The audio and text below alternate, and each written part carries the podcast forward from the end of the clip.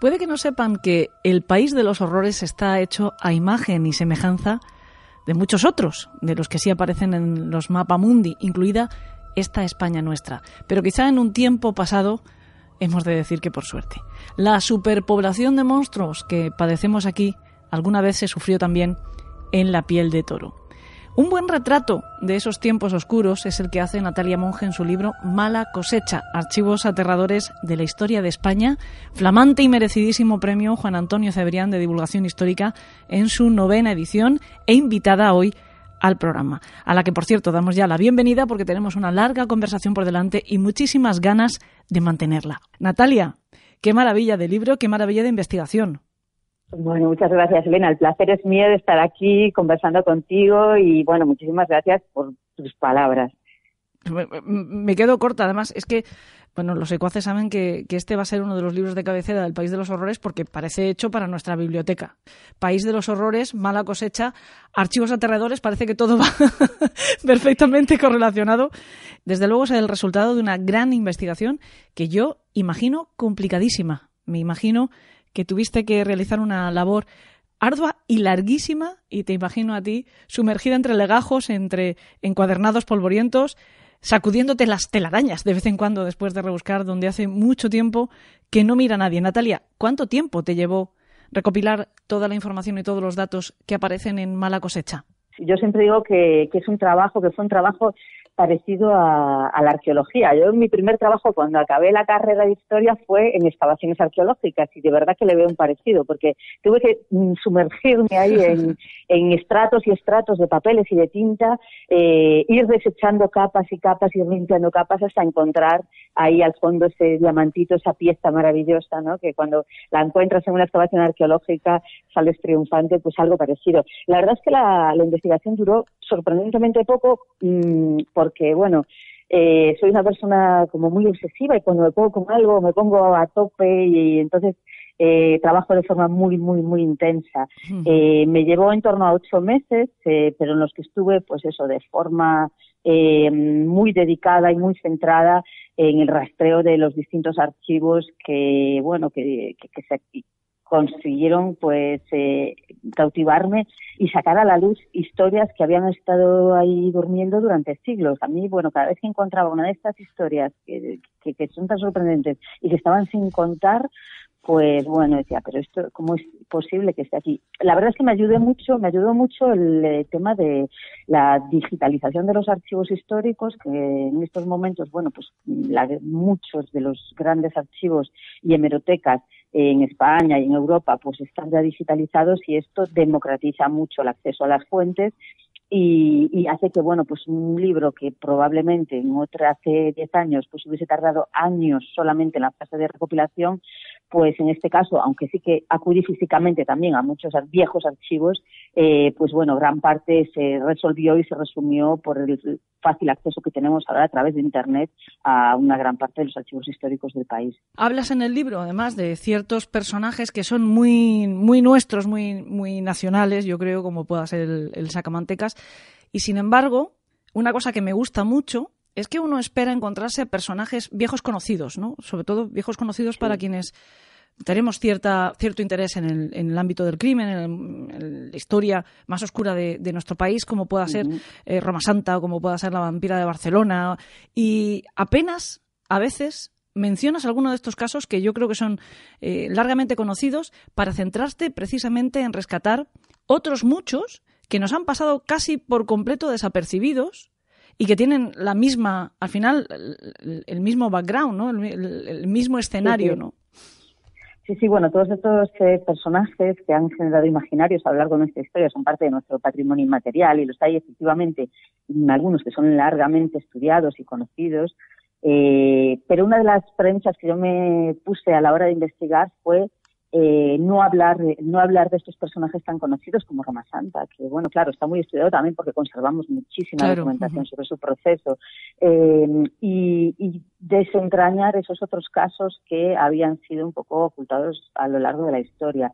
Entonces, así como salen a la luz, pues bueno, eh, casos de bebedores de sangre eh, que llegó a ser como una casi epidemia ¿no? en esa época de entre siglos en, en España, casos muy desconocidos en Galicia, alguno también por el sur, que no son los que estamos acostumbrados. Y bueno, como este, pues casos de sangre, otros tantos, ¿no? Casos de verdugos, casos de endemoniados. Entonces, yo creo que, bueno, los archivos históricos y las hemerotecas conservan todavía muchas historias que están sin contar eh, se estima que el 90% del contenido de los archivos históricos, sobre todo de los manuscritos, están todavía sin explorar y sin leer, incluso sin clasificar. Están ahí esperando a que alguien llegue y les dedique tiempo. O sea que hay muchísimas historias todavía para quien tenga ganas de dedicarse a la investigación, pues tienen todavía muchos datos, muchas cosas que encontrar y muchas preguntas nuevas que hacernos todavía. Yo animaría a cualquiera a que no se a que no despallezca y no se desanime porque bueno, quedan muchísimas cosas por contar.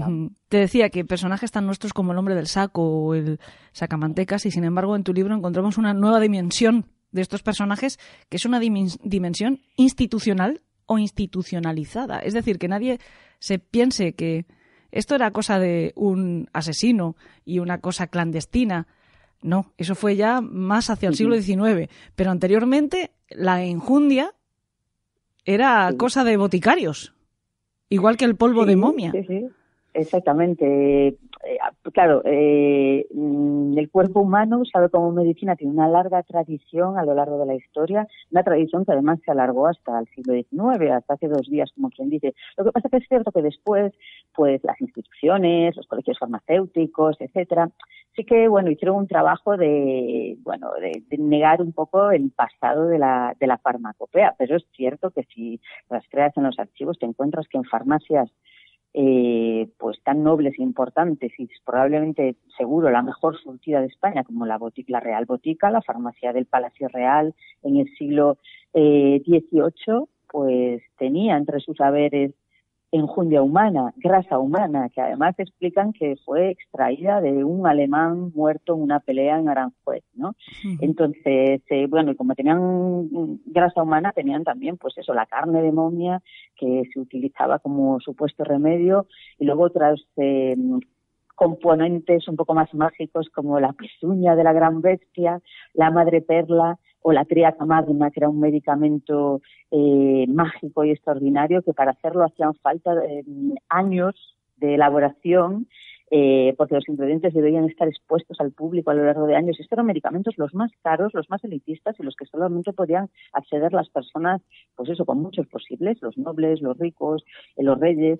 Y en ese, en ese conjunto de medicamentos caros, elitistas y pseudomágicos, pues estaba la grasa humana, que efectivamente no servía para mucho o para nada, más que cualquier otra grasa, ¿no? Pero, pero durante muchos años se mató y se pagó mucho dinero por conseguirla porque era un componente extrañísimo y muy difícil de lograr. En principio lo que vemos es que en, estas en esas farmacias institucionalizadas o institucionales, ese rastreo que tú has hecho que demuestra que efectivamente existían estos componentes o estos medicamentos en su rebotica, al menos sí que parece que esos cadáveres de los que eran obtenidos no eran reclamados por nadie, eran muertos pues, en una pelea, en una reyerta, en un accidente, no necesariamente asesinados, pero también vemos más adelante en el libro, cuando hablas de otro personaje maldito, que es el verdugo, que ellos tenían patente de corso para poder obtener las grasas, por lo menos, según encontramos en Mala Cosecha,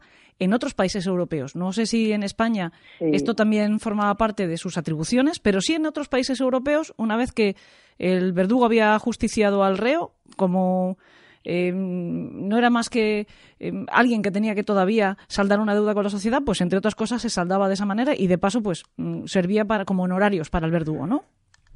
Sí, eh, bueno, de hecho, a mí una de las cosas que más me sorprendió en la investigación es que el único caso eh, que tenemos en el que se acredita la procedencia de una grasa humana que hay en una farmacia, es este que te acabo de contar, de el alemán, probablemente, hmm. exactamente, un cadáver sin, sin reclamar, ¿no? De una persona extranjera muerta de, forma violenta y demás, ¿no? Y es el único caso en el que se acredita la procedencia, pero sí que sabemos que había grasa humana en otras farmacias, están en los inventarios, no, o sea, está acreditado. ¿Y de dónde venía? Pues es que no se sabe, eso está completamente eh, opaco y probablemente pues había ahí un negocio paralegal y en el cual se juntaba pues la adulteración, a lo mejor grasas de otros animales vendidas como humanas, con procedencias completamente ilícitas. No lo sabemos. De Roma Santa se decía precisamente que le sacaba las grasas a sus víctimas para venderlas en las boticas en Portugal, ¿no? Entonces, claro, todo esto crea unos imaginarios y los verdugos sí que sabemos que en, pues en Francia y en países de Centro Europa tenían como complemento a sus ingresos el extraer determinados productos del cuerpo humano que luego utilizaban para elaborar eh, productos de farmacia, ¿no? De hecho, bueno, pues hay incluso un farmacéutico como Pierre Pomet, francés, que en una amarga queja de competencia desleal dice pues que la grasa que venden los verdugos está muy mal elaborada y no tiene comparación con la que vendemos los farmacéuticos que además viene aderezada con hierbas y perfumes y huele mejor no entonces sí que sabemos que esto en Europa se utilizaba y, está como estaba institucionalizado pues tenemos los documentos está perfectamente registrado incluso casos en, en centro en Centro Europa, en Alemania y por ahí, que eh, había verdugos que ejercían como curanderos de la comunidad, porque bueno, sabían esas, tenían esas técnicas de extracción y de elaboración de los, de los productos. Y también por eso, pues el verdugo tenía mm, más eh, consideración social. Ahora, en España eso no estaba permitido. Eso no quiere decir que no se hiciese, por supuesto, pero lo que quiere decir es que no tenemos documentos que nos digan eh, qué pasaba con estos cadáveres, ¿no? Desde luego sí que existía la creencia y el imaginario de que los verdugos tenían acceso a ya no solo a las grasas, sino también, pues a lo mejor a las ropas que llevaban las ajusticiados en el momento de la muerte, que también se les aporta, se les atribuían eh, cualidades mágicas, ¿no? Como amuletos. Entonces, eh, el tema en España es mucho más opaco, no sabemos si se dio, si no se dio, no ha dejado documentos, supongo que habría que investigarlo, pues por otro lado, para encontrar alguna evidencia. Está todavía por investigar. No, sí, es verdad que, que tu libro es una gran investigación que abre la puerta va abriendo ventanas y va lanzando cebos a los que tengamos una, una, cierta curiosidad por estos temas, sugiriéndonos que efectivamente hay camino todavía para recorrer como para sacar más malas cosechas, ¿eh?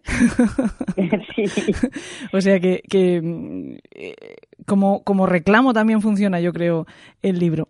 Estábamos eh, comentando eh, sobre esto del polvo de momia, que a mí siempre me ha llamado mucho la atención, porque pasa un poco también como con los saqueadores de tumbas, que se han hecho muy famosos los que trabajaban en torno a la Facultad de Edimburgo, ¿no? Pero bueno, también aquí tenemos, porque al final la, la demanda Mm, fomenta la producción, digamos así. Entonces, eh, el hecho de que se pidieran cadáveres para las clases de anatomía, pues llegó un momento en el que ya no solo mm, se podía abastecer esta, esta demanda a través del saqueo de tumbas, sino que había que fabricar esos cadáveres y, bueno, pues caían en el crimen. Con el tema de las, del polvo de momia pasaba un poco igual. Llega un momento en el que ya no es suficiente saquear medio Egipto para obtener momias reales, bueno, pues vamos a fabricarlas nosotros con cualquier cadáver que si hay que convertir a alguien en cadáver se le convierte y hacemos una momia rápidamente para poder eh, ganar dinero la picaresca siempre tiene que estar presente, ¿no? Y efectivamente, cuando eh, ese mercado de momias reales, de momias del antiguo Egipto, que pasaba por Venecia y después tenía una una vía que acababa por aquí, por España, pues em, se empezó a resentir porque no había tanta momia, porque el producto se encarecía mucho con el transporte. Pues hubo alguna gente avispada que, se, que, pensó, oye, pues aquí embalsamamos a cadáveres, eh, los enterramos ahí una temporada y luego, pues esto es carne momia también, que más da que la momia sea aquí que de allí. Y claro, los médicos de la época y los farmacéuticos sí que alertaban a las personas del peligro que tenía esto, porque imagínate, en temporada de, pues, de pestes, de epidemias, de epidemia de la viruela, etcétera, que cogiesen a personas que habían muerto por la enfermedad y las embalsamasen. Y, bueno, pues en el caso de la peste o en el caso de, del cólera, que la bacteria estuviese todavía todavía viva en ese cuerpo, ¿no? Y los problemas que podía causar a, la gente. Pero bueno, el tema de la picaresca em, lo veíamos antes también con la grasa, ¿no? O sea, segurísimo, esto está sin demostrar, pero vamos, yo no tengo duda de que se utilizaba grasa de cualquier otro animal vendiéndola como grasa humana a unos precios insospechados. Y esto es un poco lo mismo, ¿no? En cuanto el producto es caro y es escaso, pues enseguida surgen todas las ideas para para generar productos y, y, bueno, la picaresca española que conocemos también, ¿no? que tiene esta larga historia. A mí una cosa que me encanta es la intervención del Colegio de, Farmacéuticos en Madrid diciendo, de verdad, señores, háganos caso, que no sirve para nada la enjundia, que no maten más. esto, me, esto me encanta. Sí, sí, pero bueno, además también dicen que no sirve para nada, pero que, que mm, llegan a decir que no se ha utilizado nunca tampoco, ¿no? Eso sí, pues quieren limpiar la imagen, claro, lógico, ¿no? Y eso, bueno, pues tampoco, tampoco está así. Pero bueno, es comprensible. Otra cosa que me hace mucha gracia, esto, esto ya no, no tiene que ver con el libro, es que estamos hablando de personajes que conocemos todos, ¿no? que forman parte del imaginario colectivo ya y que han sido personajes reales que después se han convertido en mitos que han aterrorizado generaciones enteras. Hemos mencionado al, al, hombre lobo de Ayariz, a la vampira de Barcelona, y me hace gracia porque el, el famoso sacamantecas de Vitoria no era un sacamantecas, era un destripador. el que se lleva el mote resulta que no lo efectivamente, Efectivamente, pero bueno, vaya personaje también. Vaya personaje, sí. Es que vemos que, pues, lo que sé, la industria que se ha generado alrededor de la historia, ya que el destripador, por ejemplo, ¿no? Que existe incluso toda una una línea de investigación histórica que es de Rittering, eh, ya le llaman así, o sea, y, aquí, bueno, pues eh, tenemos unos casos alucinantes de Sacamantecas de Victoria, por ejemplo, ¿no? Mm, y Roma Santa y demás. Y bueno, parece que no, que es ahora cuando se está empezando a tomar esto en serio como objeto de investigación histórica, como objeto incluso de explotación turística, como generar industria alrededor, ¿no? Hmm, em, eh, pues en América, bueno, en Estados Unidos e Inglaterra tienen una larga tradición ya de la historia de lo macabro, eh, y aquí, bueno, es algo que está empezando a emerger. Yo es otra vez también de las de los propósitos que tenía cuando me puse con el libro, ¿no? Aquí tenemos que generar también una, alimentar esa línea de historia de lo macabro y darle seriedad y rigor, porque parece que estos temas eh, parece que la historia más seria no se los quiere tomar en serio y yo creo que bueno se pueden tratar con muchísimo rigor y al mismo tiempo con eh, amenidad, con eh, gancho para que pues cualquiera se pueda aficionar a la historia a través de temas así de impactantes. Hmm. De todas formas, en España en general estos temas los llevamos mal y, y tiene una explicación y tiene una razón, ¿eh? que durante cerca de 50 años en este país no pasaba nada oficialmente, de tal manera que ahora pues cada vez que alguien queremos contar la realidad, pues enseguida nos empiezan a colgar etiquetas. Yo estoy cansada de escuchar etiquetas de mm, que somos morbosos. Bueno, nuestro programa se, mm. se ocupa fundamentalmente de la criminología. Bueno, pues hemos tenido que muchas veces escuchar que nos gusta el morbo o uno de esos calificativos favoritos de los detractores de estos asuntos, que les encanta llamarnos carroñeros.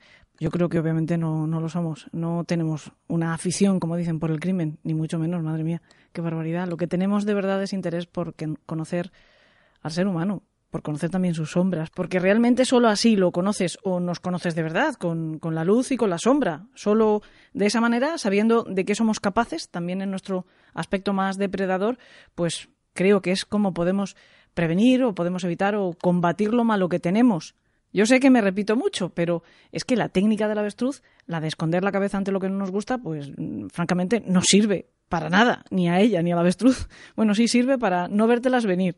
Y bueno, pues hablando de crimen, la semana que viene en los apéndices de este programa yo les contaré a nuestros secuaces uno de esos casos de vampirismo o de sacamantecas menos conocido en nuestro país, como hay algunos ejemplos también en tu libro, pero con el que yo tengo una relación algo especial. Ocurrió aquí mismo, donde yo estoy hablando contigo, Natalia, en San Vicente de Raspeig, y es conocido como el crimen de Carmencita Mendívil.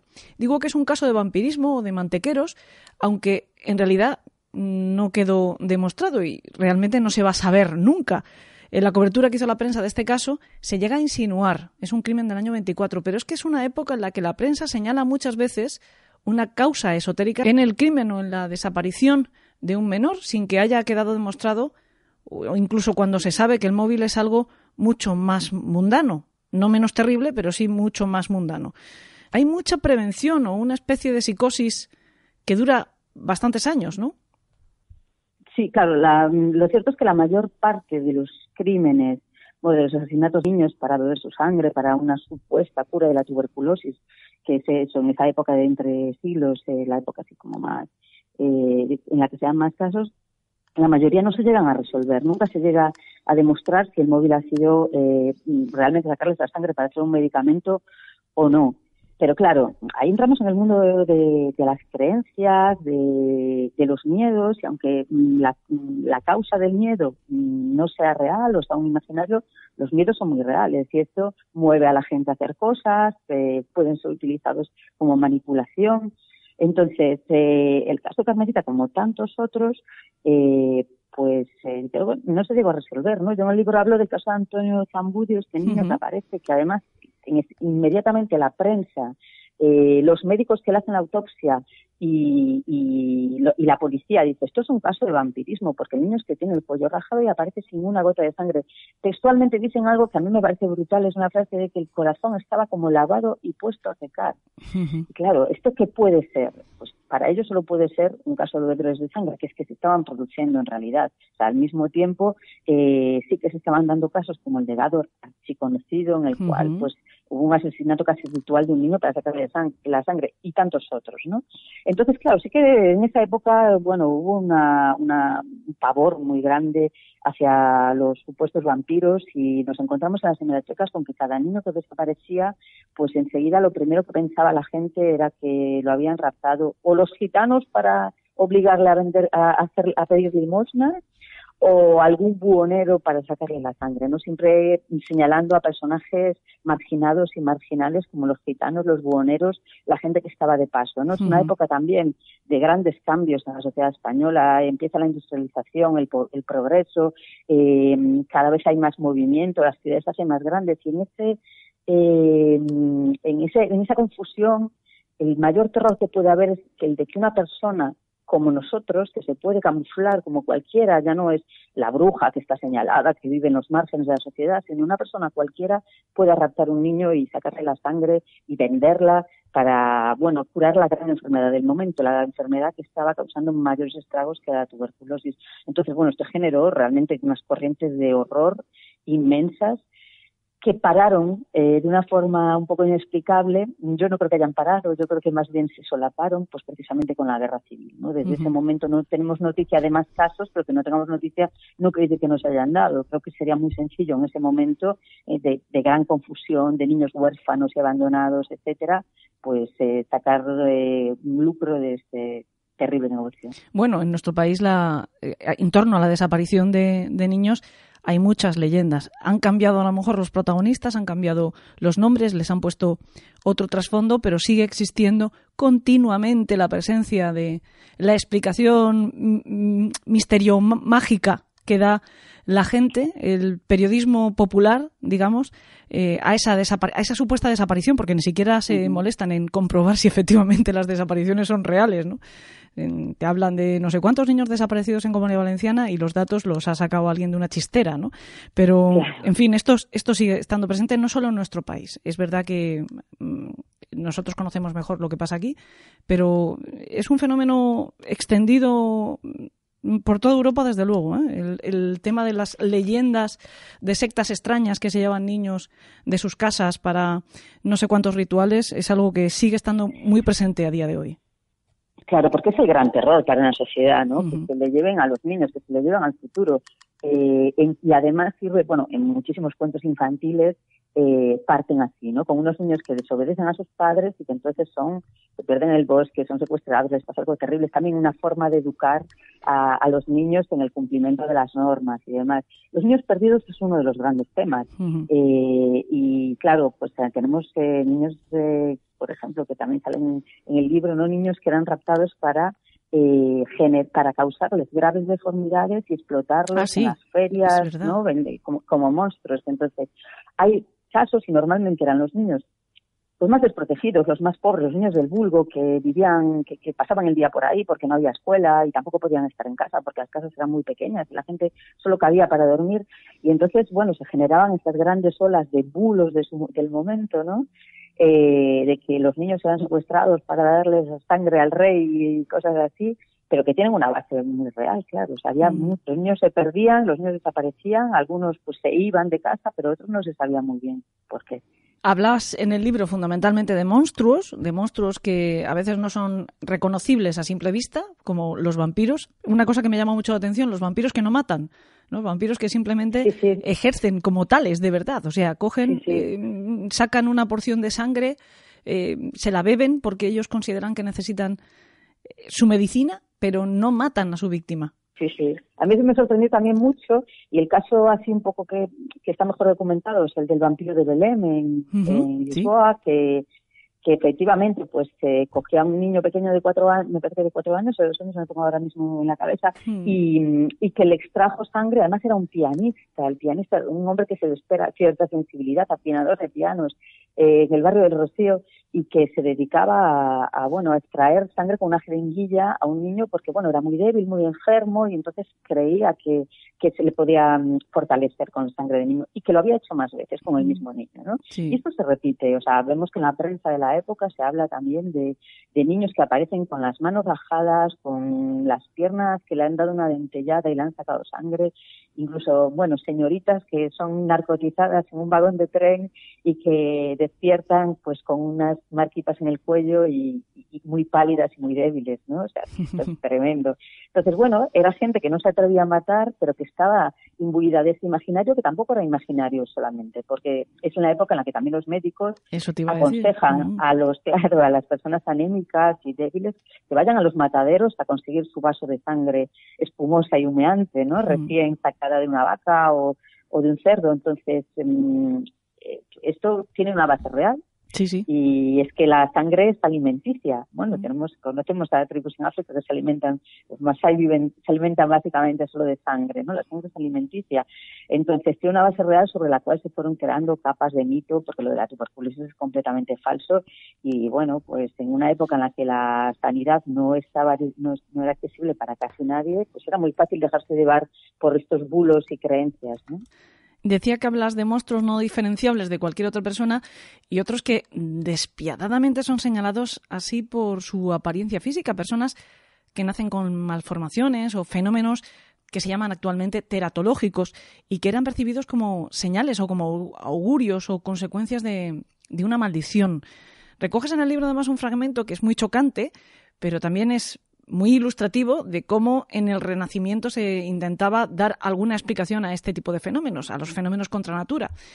Es un fragmento del Tratado de Monstruos y Prodigios de Ambrosí Paré que dice así: Las causas de los monstruos son varias. La primera es la gloria de Dios, la segunda, su cólera, la tercera, la cantidad excesiva de semen, la cuarta, su cantidad insuficiente, la quinta, la imaginación, la sexta, la estrechez de la matriz. La séptima, el modo inadecuado de sentarse de la madre que, al hallarse encinta, ha permanecido demasiado tiempo sentada con los muslos cruzados y oprimidos contra el vientre. Octava, por la caída o golpes causados a la madre. Novena, debido a enfermedades hereditarias o accidentales. Décima, por podredumbre o corrupción del semen. Undécima, por profusión o mezcla del semen duodécima, debido al engaño de los malvados mendigos itinerantes. Y decimotercera, por fin aparece la causa de todos los males, por los demonios o diablos. Un hombre como parece, además, pues es un hombre que revolucionó la medicina. Y, pero bueno, aún su medicina en esa época estaba muy, muy imbuida también de lo fantástico y de las creencias. Eh, el mundo de los monstruos es fascinante, a mí me apasiona. Cada época y cada sociedad genera sus propios monstruos, ¿no? Está lo correcto, nosotros que somos, estamos hechos a imagen y semejanza de Dios, y luego el monstruo que está hecho a imagen y semejanza no se sabe muy bien de qué, ¿no? Y eso, por ese, por ese motivo, pues representa al caos, a lo incontrolable, eh, y vemos que a lo largo de la historia, pues hay como mm, distintos monstruos protagonistas. Por ejemplo, en la Edad Media, el más representado en los capiteles de las eh, iglesias, catedrales, incluso en los, eh, en los manuscritos iluminados y demás, pues son los, eh, los hombres salvajes, esos hombres que vivían, tampoco tienen tanto de monstruo en realidad, pero bueno, hombres muy fuertes, muy velludos, que vivían en los bosques y, mm, y que, bueno, pues en un momento dado, si te encontrabas con uno de ellos, te podía machacar, ¿no? Eh, y luego, a lo largo de la historia, pues en la época de Pared ya entramos en un momento en el cual el monstruo que todo el mundo quería ver a lo largo de su vida, si, si fuese posible, era el, ser de dos cabezas, ¿no? el, el siamés. Y hay casos, bueno, mm, hay casos alucinantes como el de los hermanos Coloreto, que eh, tenían una extrañísima malformación eh, de nacimiento y entonces pues era eh, el hermano principal, del cual salía de su estómago, salía parte de su mm, hermano gemelo, que, bueno, prácticamente no se movía ni nada. Bueno, pues este, este, estos dos hermanos recorrieron todas las cortes de Europa mostrándose y cobrándose eh, y cobrando a, cambio de hacer un pequeño espectáculo, ¿no? En el cual, pues, el hermano principal eh, zarandeaba y pellizcaba a su a su gemelo eh, a cambio de, bueno, de sustanciosas limosnas. Pero esto fueron, pues, los que tuvieron más éxito y los que tuvieron más fortuna también, porque la mayoría de los seres eh, deformes y aberrantes en ese siglo 16, 17, que es la gran época de los monstruos, pues vivían de una forma muy miserable.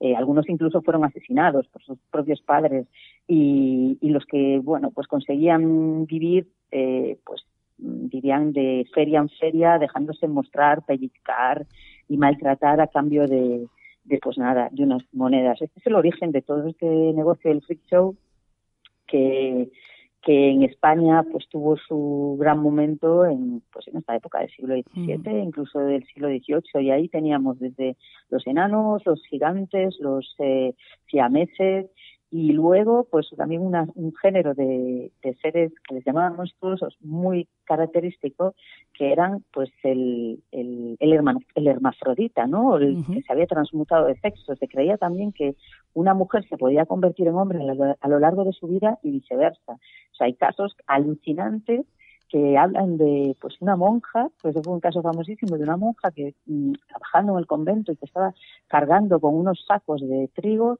hizo tal esfuerzo que le salió un pene.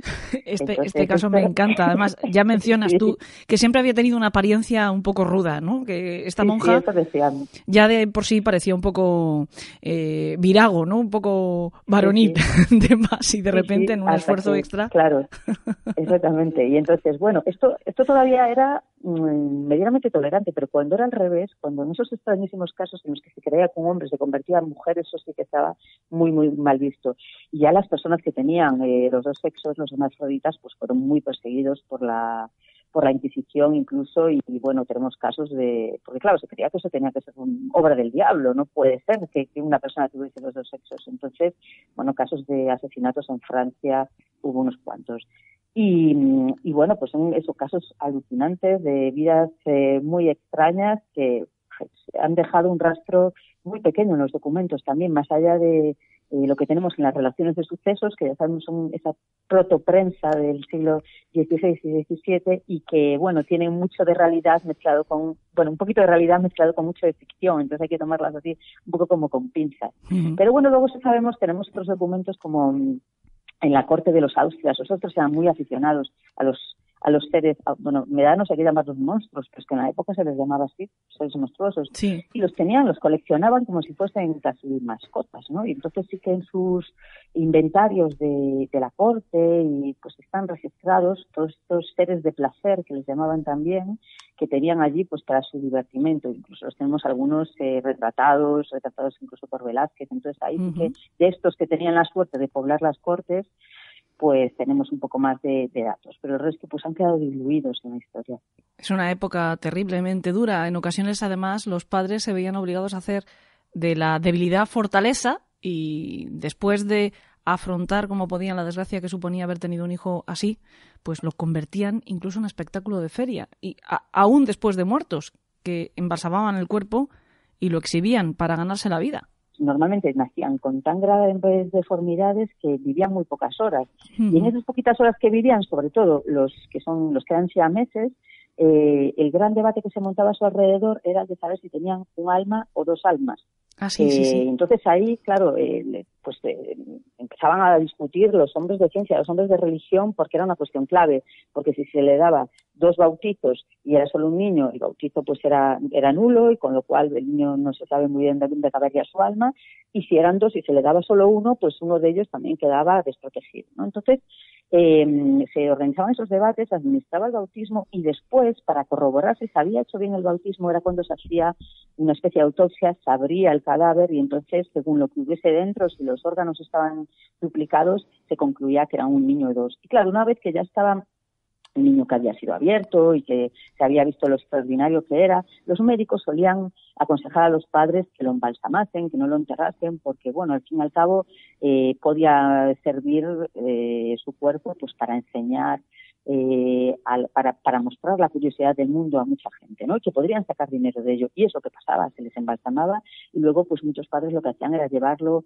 sobre todo la corte, que también eran unos grandes consumidores de, monstruos muertos y embalsamados, y, mostrarlo pues en distintas casas ricas y, de nobles para, bueno, pues a cambio de una pequeña limosna, porque claro, los padres quedaban también normalmente, eran gente pobre que quedaban en situaciones además muy desprotegidas, eh, mostraban su, el gran problema que habían tenido, su infortunio, y a cambio pues recibían unas monedas. Eh, algunos nobles y reyes llegaron a comprar también eh, cadáveres embalsamados de niños ya meses porque era un, objeto de, colección. Y de hecho también se ha acreditado algún caso de mm, cadáveres embalsamados que fueron robados a los padres y bueno, estos se quedaron en ese momento, era lo peor que les podía pasar porque era su único sustento y quedaron en la más absoluta miseria. Otra de las de los personajes que tratas en Mala cosecha es un monstruo o por lo menos tratado así por los demás, pero en este caso eh, con la doble moral social que se da habitualmente, un funcionario elegido por oposición para el cargo, que sin embargo después era estigmatizado apartado y era tratado como un verdadero apestado, de tal modo que nadie quería tocar lo que él hubiera tocado previamente, nadie quería vestir con ropas similares a las que él usara, eh, nadie se quería sentar cerca o incluso usar el vaso o el plato que hubiera tocado en la taberna. Hablamos del verdugo, la maldición del verdugo, que era además una herencia que dejaban a los hijos.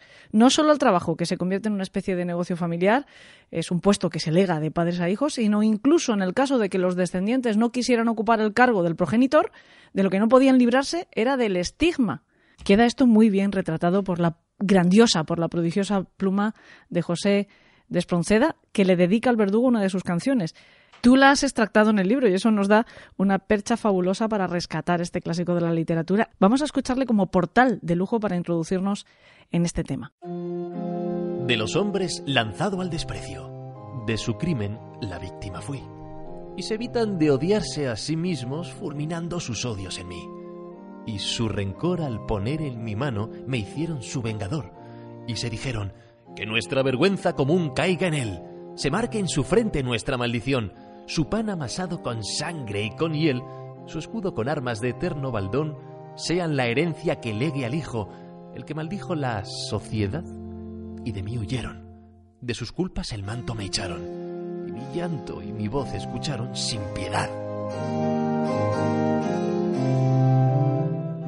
Al que a muerte condenan, le ensalzan. ¿Quién al hombre del hombre hizo juez? ¿Que no es hombre ni siente el verdugo? ¿Imaginan los hombres tal vez? y ellos no ven que yo soy de la imagen divina copia también. Y cual dañina fiera a que arrojan un triste animal que ya en sus dientes se siente crujir, así a mí, instrumento del genio del mal, me arrojan el hombre que traen a morir. Y ellos son justos. Yo soy maldito. Yo sin delito soy criminal. Mirad al hombre que me paga una muerte.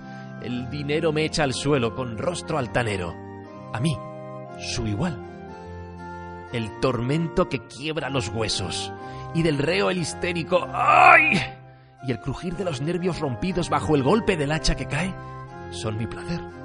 Y al rumor que en las piedras rodando hace al caer, del triste saltando la hirviente cabeza de sangre en un mar, allí, entre el bullicio del pueblo feroz, mi frente serena contemplan brillar, tremenda, radiante, con júbilo atroz.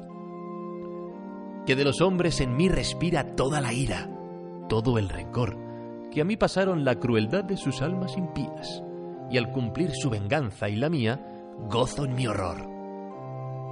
Ya más alto que el grande, que altivo con sus plantas hollara la ley, al verdugo los pueblos miraron y mecido en los hombros de un rey, y en él se hartó, embriagado de gozo aquel día cuando expiró, y su alegría su esposa y sus hijos pudieron notar que en vez de la densa tiniebla de horror, miraron a risa su labio amargar, lanzando sus ojos fatal resplandor. Que el verdugo con su encono sobre el trono se asentó, y aquel pueblo que tan alto le alzara bramando, otro rey de venganzas, temblando, en él miró. En mí vive la historia del mundo que el destino con sangre escribió y en sus páginas rojas Dios mismo mi figura impaciente grabó. La eternidad ha tragado cien siglos y ciento, y la maldad su monumento en mí todavía contempla existir. Y en vano es que el hombre dobrota la luz con viento de orgullo pretenda subir. Preside el verdugo los siglos aún, y cada gota que me ensangrienta del hombre ostenta un crimen más. Y yo aún existo, fiel recuerdo de edades pasadas, a quien siguen cien sombras airadas siempre detrás. Oh, ¿por qué te ha engendrado el verdugo, tú, hijo mío, tan puro y gentil? En tu boca la gracia de un ángel presta gracia a tu risa infantil. Ay, tu candor, tu inocencia, tu dulce hermosura me inspira horror. Ah, tu ternura, mujer, ¿a qué gastas con ese infeliz? Ah, muéstrate madre piadosa con él, ahógale y piensa, será así feliz. ¿Qué importa que el mundo te llame cruel? Mi vil oficio querrás que siga, que te maldiga tal vez querrás. Piensa que un día, al que hoy miras, jugar inocente, maldecido cual yo y delincuente también verás. Espronceda retrata eso que hemos llamado la maldición del verdugo, pero sin embargo, algunos de ellos, algunos de los hombres que ocupaban este cargo, se sentían verdaderamente orgullosos de serlo. Incluso hay candidatos a ocupar este puesto que tienen vocación. Recógese en el libro un documento que es especialmente chocante porque consiste en la carta de recomendación de un candidato al cargo de verdugo en Valladolid que le hace su maestro, que reseña como méritos, leo literalmente, que es persona digna por todos conceptos de la plaza que pretende, que él lo fía y que además de los estudios prácticos que ha hecho a su lado por afición a la carrera, afición a la carrera de verdugo, de muy joven se ensayó en el arte de ahorcar valiéndose de un aparato hecho por él y tomando por víctima a un cordero. Encima había hecho prácticas por su cuenta. Había hecho un máster. bueno, los verdugos son unos personajes que a mí me parece interesantísimo, apasionante, ¿no? Se da ahí esa dualidad de, que, bueno, pues efectivamente para ser verdugo pues había que tener un, ser de una pasta especial, ¿no? Pero por otra parte estaban condenados. Es que habla Concepción Arenal de la familia del verdugo de Coruña que tiene que ser, bueno, que viven en la más absoluta miseria y de las limosnas de la gente porque resulta que el, el, verdugo, el padre que había heredado el puesto de verdugo de su padre, pues no tiene ánimo para matar a la gente. Entonces se situaciones dramáticas de verdugos que heredan el cargo y que no son capaces y son los más torpes y hacen las peores cosas, ¿no? Lo peor que le podía pasar a un verdugo era ser torpe. Eh, al verdugo se le dice, dame buena muerte y pronto. Pues la buena muerte es esa, mm, en cuanto gires dos veces el, el corbatín del garrote vil, que yo ya esté muerto, ¿no? Y hay algunos casos espantosos de, de verdugos que no sabían hacer su trabajo, que generaban eh, agonías terribles y esto era lo peor visto. Si un verdugo estaba mal visto, el que era torpe ya era lo peor. Y luego tenemos verdugos, pues como el famoso Nicomedes, Nicomedes de la Audiencia de Barcelona, que se tomaban su trabajo muy en serio. Eh, decían que, bueno, pues era un funcionario imprescindible en la administración de, la justicia y que introdujeron innovaciones dentro de las ejecuciones. Por ejemplo, el eh, Nicomedes desarrolló un sistema dentro del garrote vil que se conoce como el garrote catalán, que lo que hace es matar más rápido, introduce una, bueno, una aguja que se clava en, en la parte trasera del cuello, en la base de, la nuca, y entonces mata más rápido, ¿no? Esto era imprescindible. Hay verdaderos apasionados de su trabajo y otros que les tocó ejercer y que, bueno, pues lo, lo pasaron realmente mal. Uno de ellos quería hacer un museo, ¿no? Incluso. No sé si es este mismo Nicomedes, que quería hacer un museo exponiendo todos los avances técnicos en su trabajo que él mismo había desarrollado también. Sí, sí, Nicomedes, bueno, es que con, el tema de los, eh, esta dualidad que vemos, ¿no? De, es un terror, la gente siente terror, repulsión, pero a la vez atracción también con los verdugos. Y, y claro, eh, Nicomedes, por ejemplo, fue un apasionado de su trabajo porque reconocía su, su utilidad y luego además también veía que la gente eh, mucho criticara al verdugo, pero no ponía en duda el sistema judicial, que hacía posible que hubiesen verdugo, ¿no? Entonces él cuando se jubiló, que no le quedó otra, pues era de los que habían tenían el récord de ejecuciones en España, se le ocurrió abrir en la diagonal, no en el paralel, eh, abrir el, Palacio de las Ejecuciones, que sería era la gran época de los espectáculos de los museos de cera, de los museos anatómicos. Y él quería hacer un espectáculo con muñecos de cera en el que se representase de forma didáctica lo que era una ejecución porque en aquel momento además ya las ejecuciones habían dejado de ser públicas y habían perdido ese supuesto eh, poder ejemplificador que tenían para la sociedad. Y él hizo esta propuesta y nunca se lo aprobaron. No se sabe muy bien por qué, pero nunca se lo aprobaron y él terminó sus días pues alcoholizado en, en las tabernas del paralel explicándole a todo aquel que se acercase cómo se ejecutaba una persona. Ojo, que esto nos puede escandalizar, el oír que alguien pretendía montar un museo sobre eh, las ejecuciones y existen actualmente y con gran éxito museos donde se exhiben los eh, artículos de tortura, decimos de la Inquisición, pero no solo de la Inquisición, que en esos museos, yo los he visitado, esas exposiciones, hay artículos bastante más ah, cercanos a nuestra época que exclusivamente a la Inquisición. Entre otras cosas hay guillotinas, que es uno de los elementos que más fascina a la gente verlo en, vivo y en directo, ¿no? La guillotina, que no tuvo ningún éxito aquí. Y había tratados, había artículos completos explicando el por qué no podían utilizarse la guillotina aquí, eh, casi porque se consideraba poco piadoso, ¿no? Eh, seguía vivo él, la cabeza amputada. es, alucinante, efectivamente. Aquí, bueno, eh, España fue país de horca durante mucho tiempo. La horca era una forma horrible de morir, porque además no pensemos la horca hasta que los ingleses lo mejoraron con una trampilla eh, pues eh, la persona no moría inmediatamente, sino que incluso el verdugo se tenía que Eso me parece horrible, Esto es, espantoso, ¿no? Imaginemos. Y para, añadir peso y que la persona muriese. Después eso se sustituyó por el garrote vil, que, bueno, tres cuartos de lo mismo, era un poco más rápido pero en los casos en los que pues el garrote estaba estropeado, se atascaba, el verdugo era poco mañoso, pues se daban, bueno, agonías espantosas, ¿no? Y la gente, y aparte, bueno, morían con unos rostros completamente desencajados. Entonces, bueno, en Francia, cuando inventaron la novedad del, del, de la guillotina, eh, pareció que era un sistema, bueno, con mucha sangre, desde luego, pero que era un sistema que además también separaba un poco al verdugo del, del acto de la muerte, ¿no? Porque al final solo tenía que darle ahí una palanca y ya está, mataba el cuchillo, no era tan directo su participación. Eh, pero claro, en España se empezó a correr la voz de que, bueno, esto era una, salvajada porque había casos, como por ejemplo la asesina de Marat, que te contaba que cuando pasó por la guillotina, después el verdugo levantó su cabeza, la agarró del pelo y levantó la cabeza, la mostró a la multitud y le dio dos bofetadas y, y que la cara de la asesina de Marat puso, bueno, mm, eh, puso un gesto de desagrado, ¿no? Se decía que las personas claro, que le cortaran la cabeza, no, que le dieran dos tortas ya le molestó a la mujer. Claro, exactamente, exactamente. Y bueno, se contaban un montón de casos en los que supuestamente se habían hecho ensayos científicos de cabezas cortadas que aún horas después se les pasaba una luz por delante, una lámpara por delante de los ojos y su mirada seguía la luz. Y esto era el argumento clave para, para decir que, bueno, pues mejor, garrote.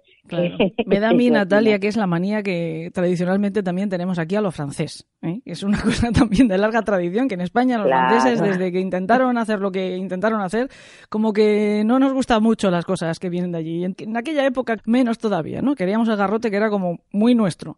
Hasta el nombre suena muy español, garrote.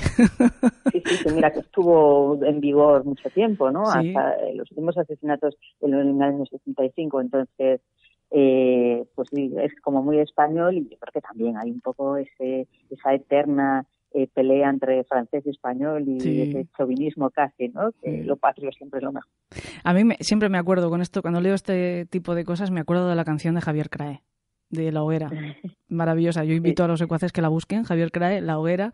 Es una ironía perfecta, como todas las de Javier Crae, pero esta es especialmente gozosa. Los verdugos, pese a esa maldición, pese a que eran completamente discriminados, apartados, no quería nadie tener nada que ver con nada que tuviera que ver con los, con los verdugos. Incluso mencionas unos chicos que vieron a un verdugo utilizar un sombrero que ellos mismos estaban llevando y automáticamente lo descartaron, lo tiraron porque ellos no querían llevar ninguna prenda similar a la que llevaba el verdugo. Pero sin embargo también hablas de unas oposiciones duras, casi tan duras como cualquiera de las que podamos tener ahora. Estudiantes de medicina presentándose, además a, cientos, presentándose a un solo cargo de verdugo que además es lo que tú dices, tenía el hándicap de que generalmente era un cargo hereditario. Teóricamente porque nadie lo quería, pero ya vemos que sí. O sea, que mucha maldición, pero estaban dispuestos a asumirla porque también era un puesto muy bien pagado, estaba muy bien remunerado. Vivir del sueldo de un verdugo era vivir bien. Apartado, eh, separado por completo, apestado, pero vivir bien. Sí, eh, desde luego los verdugos estaban bien pagados, eso lo, lo tenemos acreditado. El verdugo, pues, del antiguo régimen eh, probablemente tenía que ser un tipo muy, muy, muy habilidoso y manejar distintas artes, porque, bueno, pues las florituras de las ejecuciones en la Edad Media y en los principios de la Edad Moderna, bueno, pues hay de todo, desde decapitaciones con hacha hasta despeñamientos, hasta incubamientos, pasando, por supuesto, por la horca, desmembrados de posteriores. Entonces tenía que ser un tipo, bueno, mañoso, con fuerza y que manejase distintas técnicas. Eh, y sabemos que estaba bien pagado. Pero ya después, eh, avanzando en la, en la edad contemporánea, cuando ya se, institucionalizó el, garrote como único medio de ejecución, eh, nos encontramos también con que los cambios en, en las mentalidades, pues cada vez son, son más prejuiciosos y, y marginan más al verdugo, ¿no? Y entonces hay que subir el hay que subir el salario porque se encuentran con que un montón de audiencias no consiguen eh, cubrir los puestos de verdugos, incluso familiares que mm, heredan el cargo pues no los quieren no lo quieren asumir y es entonces cuando se empiezan a presentar médicos, eh, muchos zapateros, el de verdugo parece ser que también era un, trabajo de zapateros, ¿no? Y, y, bueno, hay incluso abogados, personas de todas las más variadas eh, profesiones que ven la posibilidad de, bueno, pues sí, voy a estar marginado, eh, pero me voy a hacer rico, voy a ganar dinero, bueno, no, no tanto rico, pero sí que iban a ganar dinero durante unos buenos años y luego retirarse. Muchos de ellos eh, se apuntaban con la idea, con la esperanza de no tener que ejecutar nunca a nadie a lo largo de su ejercicio, porque pues esto también pasaba. A lo mejor en una audiencia uno estaba 10 años y durante esos 10 años no había que ejecutar a nadie. Pero claro, luego cuando uno se apuntaba con esa intención y no tenía ni idea y se encontraba con que tenía que ejecutar, entonces venían los problemas y problemas muy graves. Hablas también en el libro, en Mala cosecha, del el demonio, también muy relacionado con las brujas. Y mm, una de las cosas que me llama la atención es que hay, se distingue entre, digamos, dos diagnósticos. Una cosa son las obsesas, por supuesto, casi siempre hablamos de mujeres en estos casos, obsesas o poseídas. Son dos diagnosis distintas. Sí, bueno, hablamos de mujer porque efectivamente hay un sesgo de género en todo esto, que lo podemos ver ahora a la luz de, también del tiempo y del momento. Pero en, el antiguo régimen y aún hoy en día, porque los libros de teología que tenemos escritos por importantes teólogos en, en, los años 50, por ejemplo, hablan de, dos momentos, digamos, o dos estados de la, de la posesión demoníaca. Eh, una es el, la obsesión, que es cuando el demonio eh, está rimado, dicen textualmente, está rimado pero no dentro. Entonces influye sobre las personas desde fuera, pues em, presionándoles a hacer ciertas cosas, sugestionándoles con visiones, con, eh, con olores que no están, con presencias que no están, ¿no? Pero desde fuera. Y, y, este estado de obsesión, si se prolonga en el tiempo, puede acabar en el estado propio de posesión, que es el que más conocemos también por las películas, etcétera, ¿no? Que es ya cuando el diablo se mete dentro del cuerpo de la persona afectada y desde dentro lo maneja eh, como si fuese pues un vehículo o un títere. Directamente eh, la persona hace lo que el diablo quiere que haga. Estos son los dos estadios que no siempre uno, no siempre que una persona está obsesa puede acabar, tiene que acabar posesa o la persona puede estar poseída directamente, según se creía pues hace 500 años y hoy en día también. Los libros actuales de teología hablan casi de demonología, escritos por teólogos eh, muy reputados, hablan de lo mismo. Hablas de sesgo de género y uno de los casos en los que esto queda patente, eh, también lo encontramos en Mala Cosecha, y podría ser hasta cómico si no estuviera tan acreditado que ocurrió en la realidad. Es el caso de la esposa de Fernando Espinosa Zapata, una mujer que, como quería divorciarse, fue tratada como poseída. Sí, sí, bueno, esto nos habla de, eh, su caso nos ha llegado, el de María Tapia, pues porque era una mujer con dinero, eh, bien situada y probablemente, bueno, pues con, estudios y con una y con unos arrestos eh, poco comunes. Eh, tenemos todo el caso impreso y sabemos cómo se fue desarrollando. Sabemos que, bueno, esta mujer había presentado una demanda de divorcio contra su marido por unos supuestos malos tratos y, claro, divorciarse en aquellos momentos, estamos hablando del siglo XVII, pues no era como ahora. Tenía que pasar por la iglesia y la iglesia solo lo aprobaba en casos muy extremos. Y bueno, pues eh, su marido eh, cogió y, usando todos sus, contactos, porque era, como digo, gente pues muy bien situada, em, llamó a una serie de hombres, de clérigos de buena posición para que le ayudasen y le aconsejasen a ver qué era lo que estaba pasando con su esposa.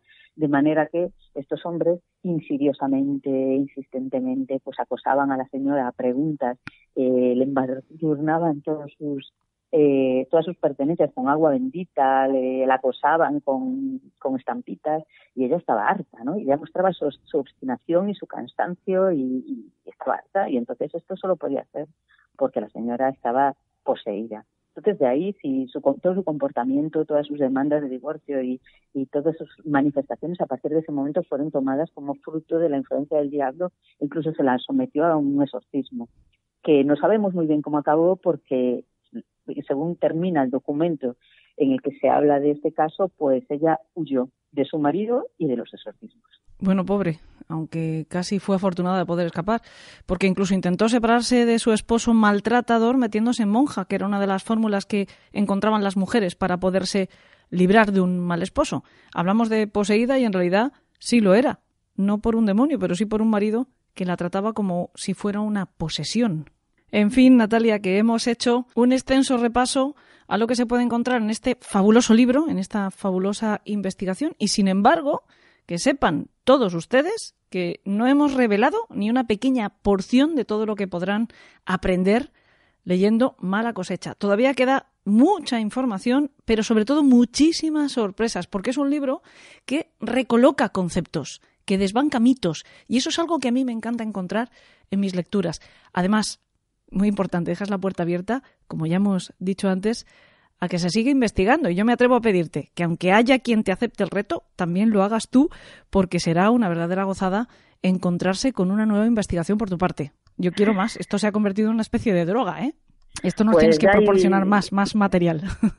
Sí, sí. Bueno, para mí lo, lo, lo, más importante y lo imprescindible a la hora de investigar, sea investigación periodística, histórica, lo que sea, es formularnos nuevas preguntas. De ahí que una de las intenciones será, pues eso, abrir preguntas para que otros puedan, eh, si les interesa, seguir investigando por ahí. Pero hay muchas más preguntas. Yo tengo ya, bueno, un montón de ideas eh, para darle continuidad, porque además se me han quedado fuera muchísimos casos súper interesantes y muchísimos personajes aterradores que no cabían en el libro. Yo he dicho que Mala cosecha desmonta mitos y uno de los primeros que cae pero a plomo después de leer tu trabajo es aquello de que cualquier tiempo pasado fue mejor. De eso nada. Leyendo lo que hemos sido, nuestra porción de historia terrorífica, que no es tan lejana en el tiempo, una se da cuenta de que, pues la verdad, hemos mejorado mucho, hemos aprendido, aunque todavía nos quede tanto por hacer. Y aunque también trabajos como el tuyo sirvan para darnos cuenta de que en algunos aspectos, pues no, no hemos cambiado todavía lo suficiente.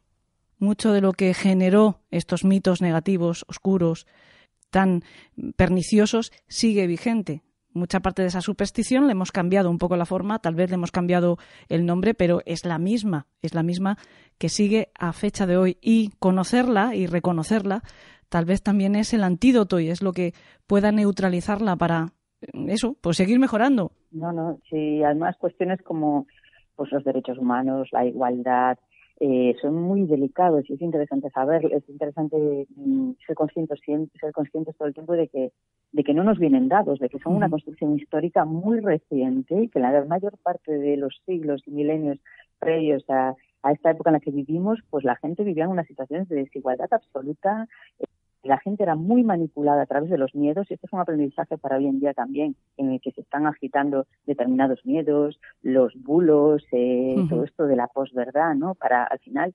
manipularnos y, y, bueno, agitarnos hacia el odio, hacia el miedo, hacia la ira, estas emociones tan movilizadoras, pero que bueno, generan división social. y actualmente además tenemos la posibilidad de conocer las herramientas que ayudan a toda esa construcción para, bueno, pues mm, evitarlas, ¿no? Evitarlas. Esto de las redes sociales, los bulos, los WhatsApp famosos, que como vienen de un amigo te lo crees, pero no. Es un meme que este amigo ha recibido anteriormente que ha sido construido precisamente para dirigir nuestra voluntad y nuestra opinión. Natalia, insisto, eh, una vez más, hemos hecho un repaso muy extenso, pero queda muchísimo más en este volumen. Lo pueden encontrar en prácticamente todas las librerías y si no lo pueden pedir, Mala cosecha de Natalia Monge, Archivos aterradores de la historia de España. Un gran regalo también para Navidad. Natalia, esta es tu casa. Me encantará que vengas muchas veces al País de los Horrores y me encantará que nos vayas adelantando próximos trabajos que puedas hacer y también cómo va el recorrido de este magnífico libro, que ya es un poquito nuestro, si me lo permites, yo lo adopto un poco como mío. ¿eh? Lo, quiero, quiero que triunfe y que tenga una larga carrera. Y bueno, gracias por abrirme las puertas. Yo quiero volver, ya desde este momento te lo digo, así que eh, así que nada, estamos estamos en contacto y muchísimas gracias por, por la conversación y por, prestarme el micrófono durante estos minutos. Un abrazo muy grande. Un abrazo. Vamos a seguir hablando de tiempos oscuros, unos tiempos en los que la superstición, los miedos y sobre todo la manipulación de quienes controlaban un arma tan poderosa y peligrosa como es la fe, gobernaban la vida y determinaban la muerte de cualquiera, donde ser señalado con el dedo podía significar tu fin entre dolores extremos. Vamos a hablar de cacería de brujas y lo vamos a hacer con Javier Arries. Magia, sacrificios, asesinos y asesinatos, horror y terror, monstruos, leyendas y miedo. Mucho miedo. Elena en el País de los Horrores.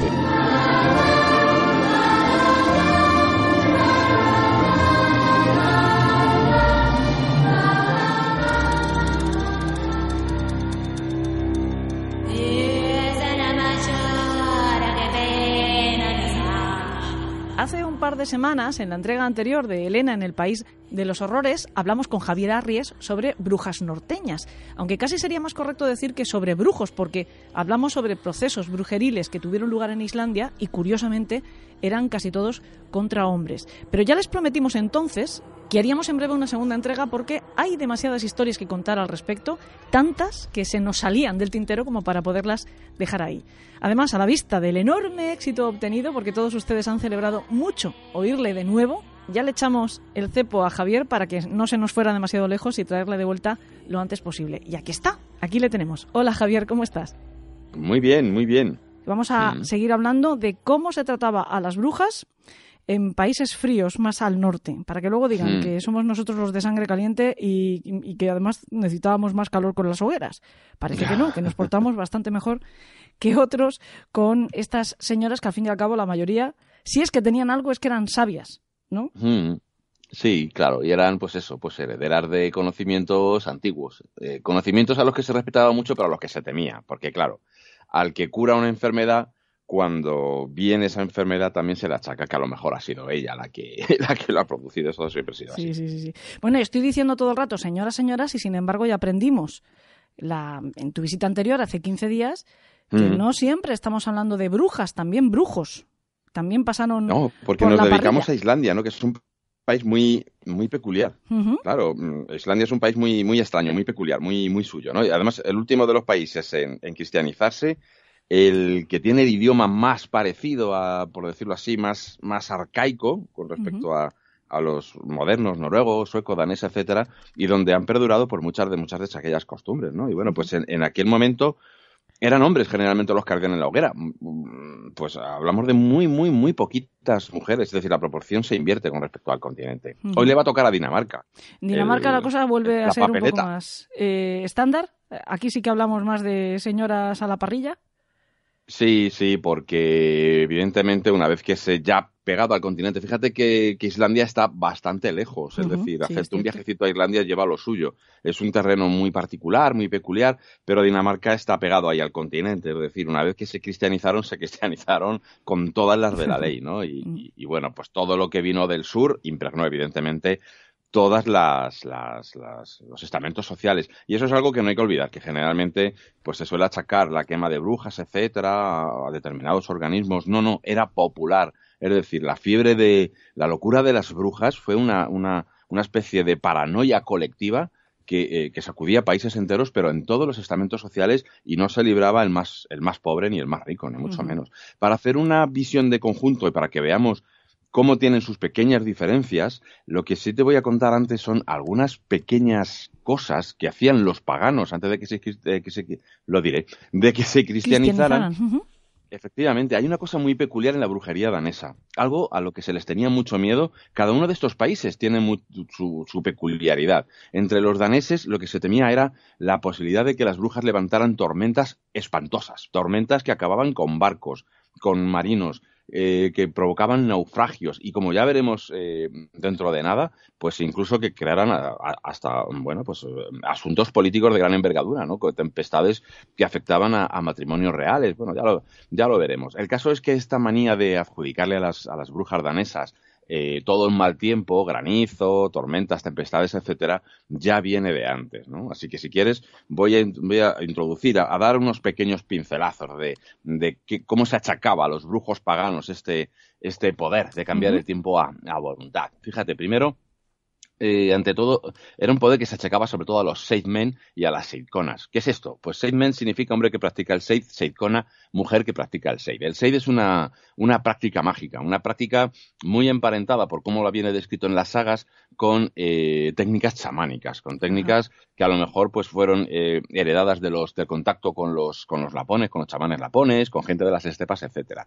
El caso es que los brujos y las brujas que practicaban el Seid, sobre todo ellas eran muy respetadas pero los brujos estaban muy mal vistos. Creo que lo comenté ya también el, en el programa anterior, que la práctica del Seid entre los hombres estaba muy, muy, muy mal visto y que los brujos Seid eran considerados como brujos muy peligrosos y de, y de mala catadura. Hay un personaje, por ejemplo, en una saga, la saga de Gisla, que se llama por Grimir Nef, que viene a ser algo así como traducido nariz torcida. O sea, ya empezamos ahí con la cosa retorcida.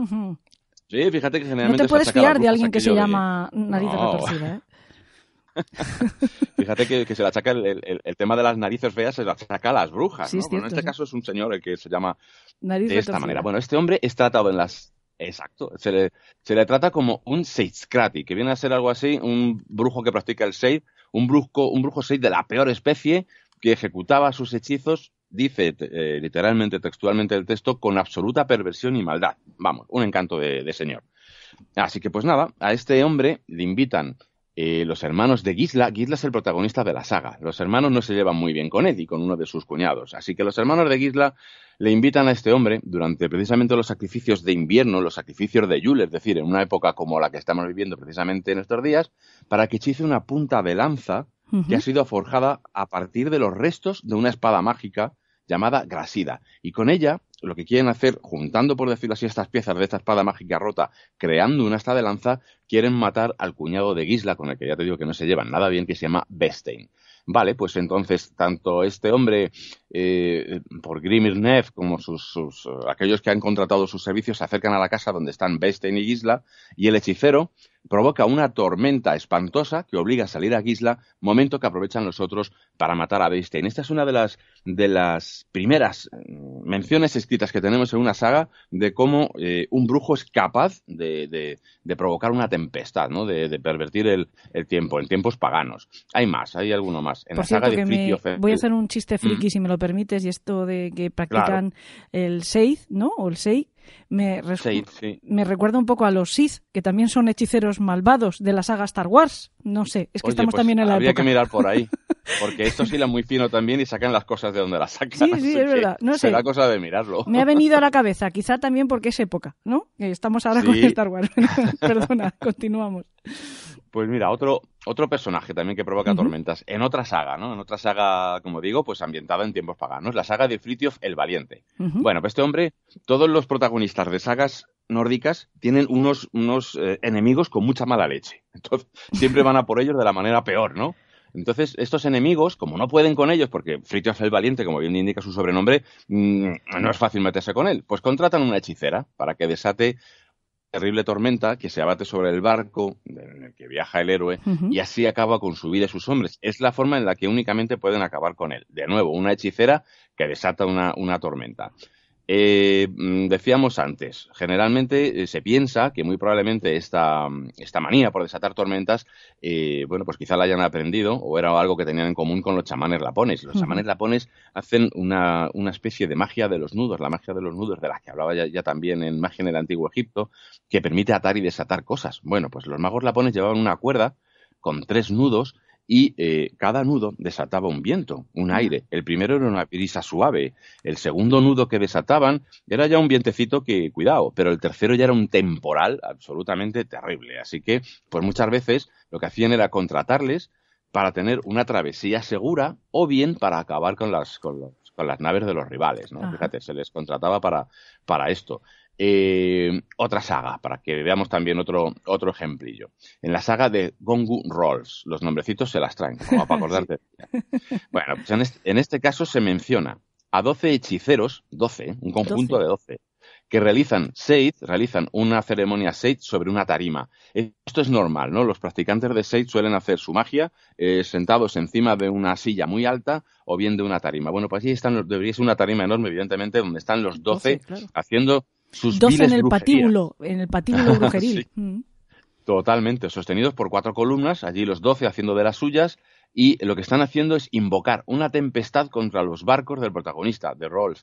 Pero Rolf tiene la suerte de que, de que tiene eh, a su favor a un enano, que tiene también sus poderes mágicos y que trabaja para él, y se llama Mondul, y él descubre lo que están haciendo estos doce personajes, graba unos hechizos y unas runas sobre los pósters de la tarima, y su magia se vuelve contra ellos y acaba con su vida, como debe ser, como los, malos tienen que acabar de mala manera y el, héroe tiene que sobrevivir. En este caso, por lo menos, ocurre, en otros no, pero bueno. Frente a una pues docena de brujos, nada mejor que un enano, entonces, ¿no? Eh, un enano, sí, sí, cuidado, claro, que es que los enanos ahora los, eh, los, los, vemos de, de pequeña estatura, pero en ningún momento dado en la mitología nórdica se habla de que sean pequeños más bien se dice que aparecen como les da la gana. O sea, pueden aparecer con el tamaño que quieran, a veces con el tamaño de un hombre normal. Lo que pasa es que con el devenir del tiempo, pues se han quedado reducidos al tamaño que les ponen. Se han confundido un poco también con los duendes y todo eso, pero para que la gente se haga una idea, pondría los, los, enanos serían un poco como los describe Tolkien, ¿no? Porque al fin y al cabo Tolkien basa toda su mitología también en la mitología mm. nórdica, ¿no?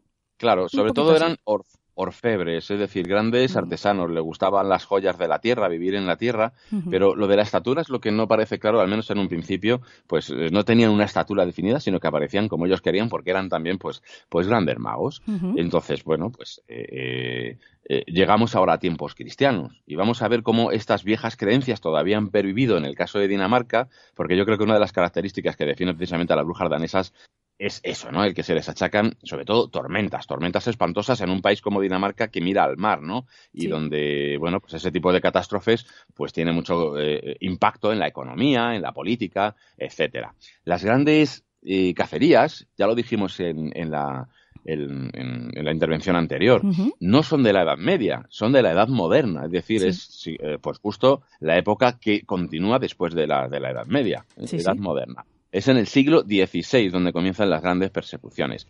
En el 1530, vamos a hacer un hilo ahí histórico para ver cómo, cómo se desató esta locura de las hogueras y cómo fue eh, apagándose, pero muy lentamente, con unos rescoldos realmente terribles. En 1530 ya fueron quemadas dos mujeres, dos, eh, no conocemos sus nombres, las esposas de dos ciudadanos daneses, Lars Killing y Jürgen Olsen. ¿no? Aquí empieza ya el esta fiebre loca. nueve años después, en, 1539, en la ciudad de Stage hay un proceso y otras dos mujeres, Karen Grotz y Bodil Lauritsen, son condenadas a la hoguera también.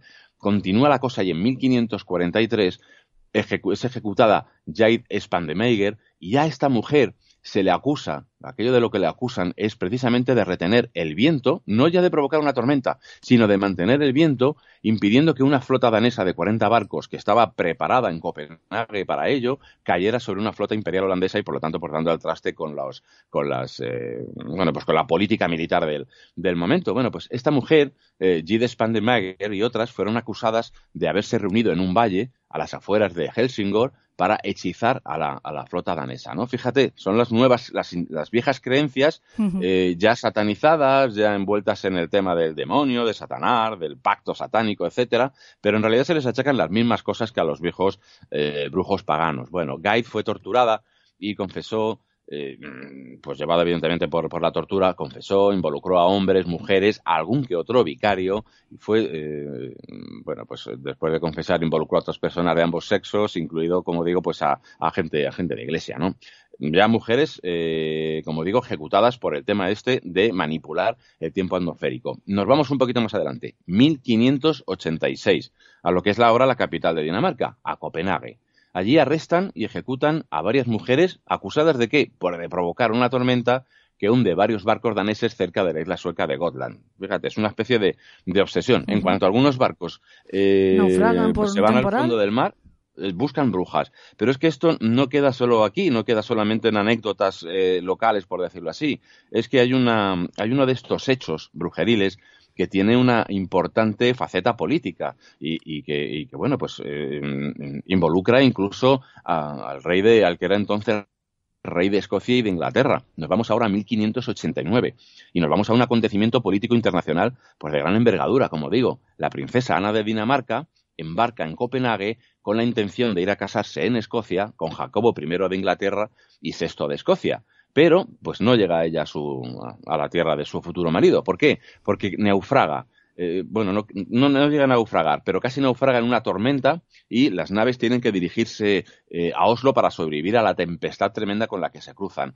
Visto aquello, el rey Jacobo dice, bueno, pues embarco yo desde Escocia y me dirijo a Oslo para casarme allí con, con, Ana, ¿no? Con, con, la princesa. El año siguiente, en la primavera, en 1590, una vez que ya ha llegado el rey allí, pues tanto el rey como, como Ana pues embarcan hacia Copenhague primero para luego retomar su viaje y dirigirse a Escocia tormentas de nuevo, tormentas de una ferocidad increíble que hacen que tengan que, eh, recalar en, en, Copenhague de nuevo. Aquello ya, pues a los, a los, a las autoridades danesas les suena ya muy, muy extraño, ¿no? Además se está involucrando, como digo, en la política internacional. Hay un personaje, el ministro de Finanzas, Christopher Balkendorf, al que acusaron en su momento de no haber equipado convenientemente las naves para poder soportar las inclemencias del tiempo en el Mar del Norte, ¿no? Uno de los, un mar que quieras que no, pues, pues es peligroso cuando las tormentas son, son, son grandes. Bueno, pues Valkendorf, eh, como buen político, no se le ocurre otra cosa que desviar la atención de él diciendo que no. a mí no me digáis, yo lo he pertrechado todo bien. Esto ha sido cosa de brujas. ¡Hala! Y venga, pues ya está. Pues ahí se desata la, la persecución. Y eh, pues todas las sospechas recaen en unas mujeres que se reúnen en casa de otra que se llama Karen la tejedora. Lo de la tejedora ya tiene guasa porque, como explico en el libro muchas veces, el arte de tejer está eh, asociado pues, al destino, a las nornas, a las parcas que tejen. El, destino, las, la mayor parte de las, claro, las balas, las volvas, las sacerdotisas y las brujas nórdicas suelen llevar un callado mágico en forma de uso, es decir, hilar e, y deshilar el destino. Bueno, pues Karen la tejedora, dicen eh, las crónicas, que envió carretillas que aparentemente estaban vacías al puerto, pero que en realidad estaban llenas de demonios, y que estos pequeños demoniejos treparon por las quillas y ya cuando estaban en alta mar fueron los que provocaron las tormentas. Eh, Karen, como no podía ser de otra manera, pues la detienen y acaba confesando e inculpando a otras, entre otras, pues a Anne Coldings, a la que apodan la madre del diablo. Pues ya con este sobrenombre, pues, pues ya sabes dónde va a ir la pobre mujer. Es detenida, es torturada, torturada confirma la, perdón, confirma la historia de los diablos y ella a su vez incrimina a cinco mujeres, entre ellas la esposa del alcalde de Copenhague. Esto es una de las cosas también curiosas dentro de los, de los procesos de brujería que tienen lugar en el norte. Y es que cada vez van apareciendo, según se van, porque esto es un efecto dominó, cada vez que capturan a una eh, o a uno, habla e inculpa a otros, pero cada vez que van eh, inculpando a otros van subiendo en el escalafón social y aquella cosa se pone peligrosa porque empieza a salpicar a gente de mucha envergadura social. a gente este a la que no hay que tocar ya. Ahí estamos. Y esta, pues ya de momento la esposa del alcalde de Copenhague aparece en, en entredicho, ¿no? Llega el mes de junio y Anne y otras once mujeres son condenadas y muertas en la hoguera por este asunto de las, de las tormentas, eh, en las que no, eh, pues se, conoce que se suponía que intentaban hacer naufragar al rey Jacobo y, a, la princesa Ana, etcétera. Llega septiembre y queman a otras dos más en Kronborg, es decir, la cosa continúa.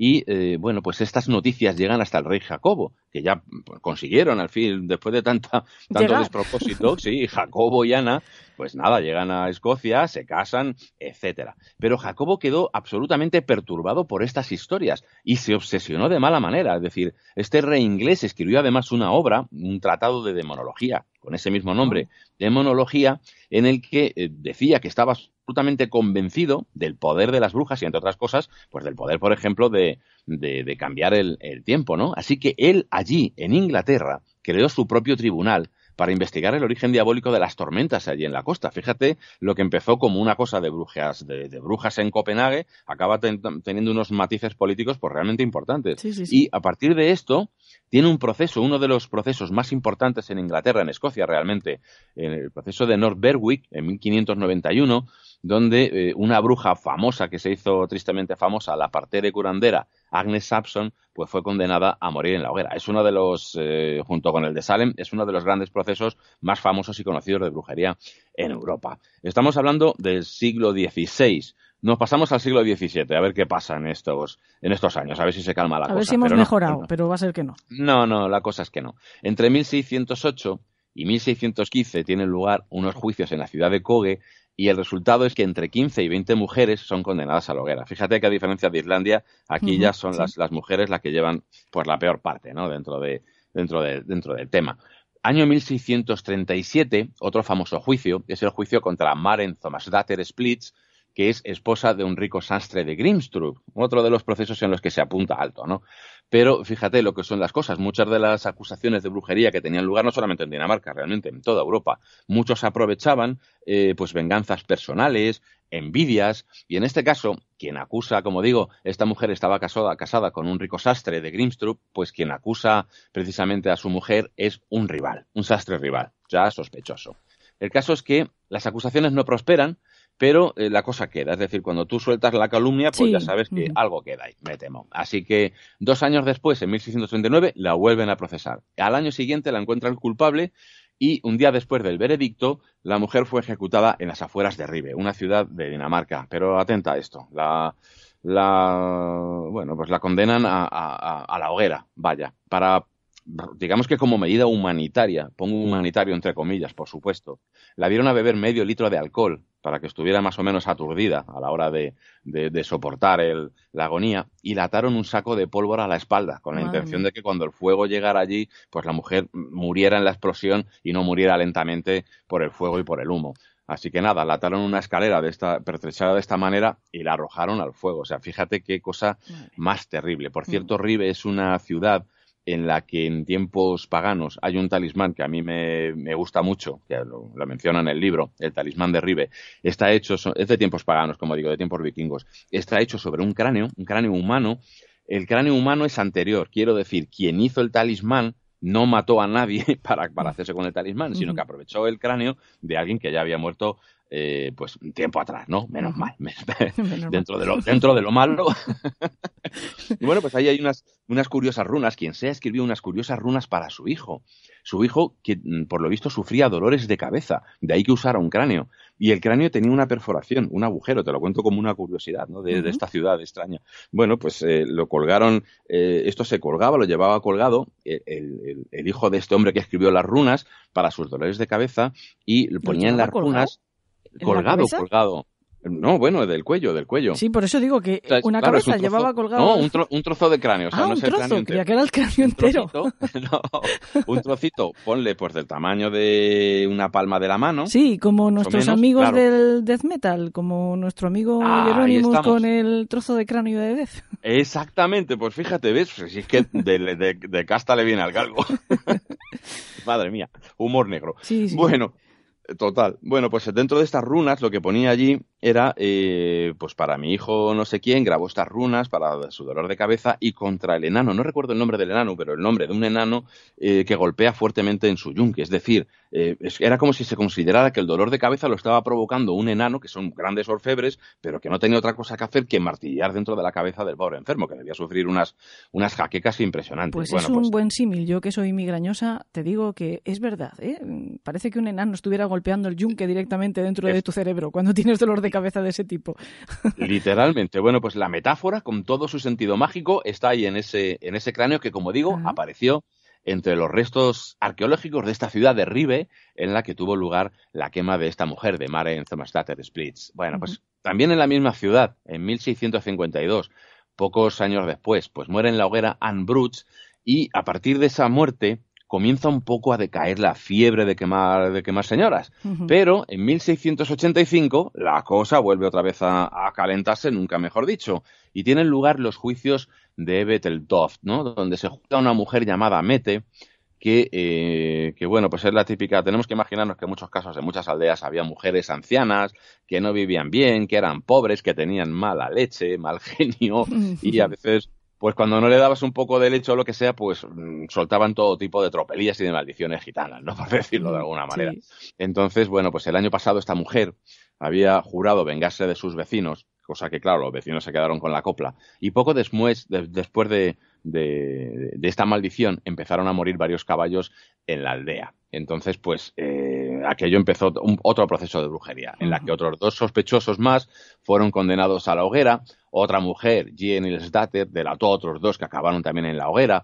Otra mujer, Anson Sdatter, que era evidente, la detuvieron junto a su madre y fue ejecutada después de involucrar a otros tantos. Y la cadena de involucrados, pues empezó a apuntar, como digo, como, te decía, a esferas cada vez más altas y poderosas. Y aquello ya empezó a asustar a los jueces, porque iban involucrando a gente que ya no era una pobre mujer perdida eh, y, pobre ¿no? en una aldea, sino que ya involucraba pues a gente más o menos poderosa. El caso el caso es que eh, esta fiebre, por un lado, hizo que eh, el hecho de que estuvieran apuntando ya a gente poderosa y el hecho de que se quemara con tanta facilidad, pues algunos decían esto hay que pararlo de alguna manera. El 21 de julio de 1686, al año siguiente, se prohíbe a los tribunales locales, a los locales, dictar sentencias de muerte sin que sea aprobado por un tribunal superior nacional. Antes había un tribunal local en una aldea y los jueces tenían perfecta libertad para quemar aquí y allí a toda a, diestro y siniestro. Ahora no.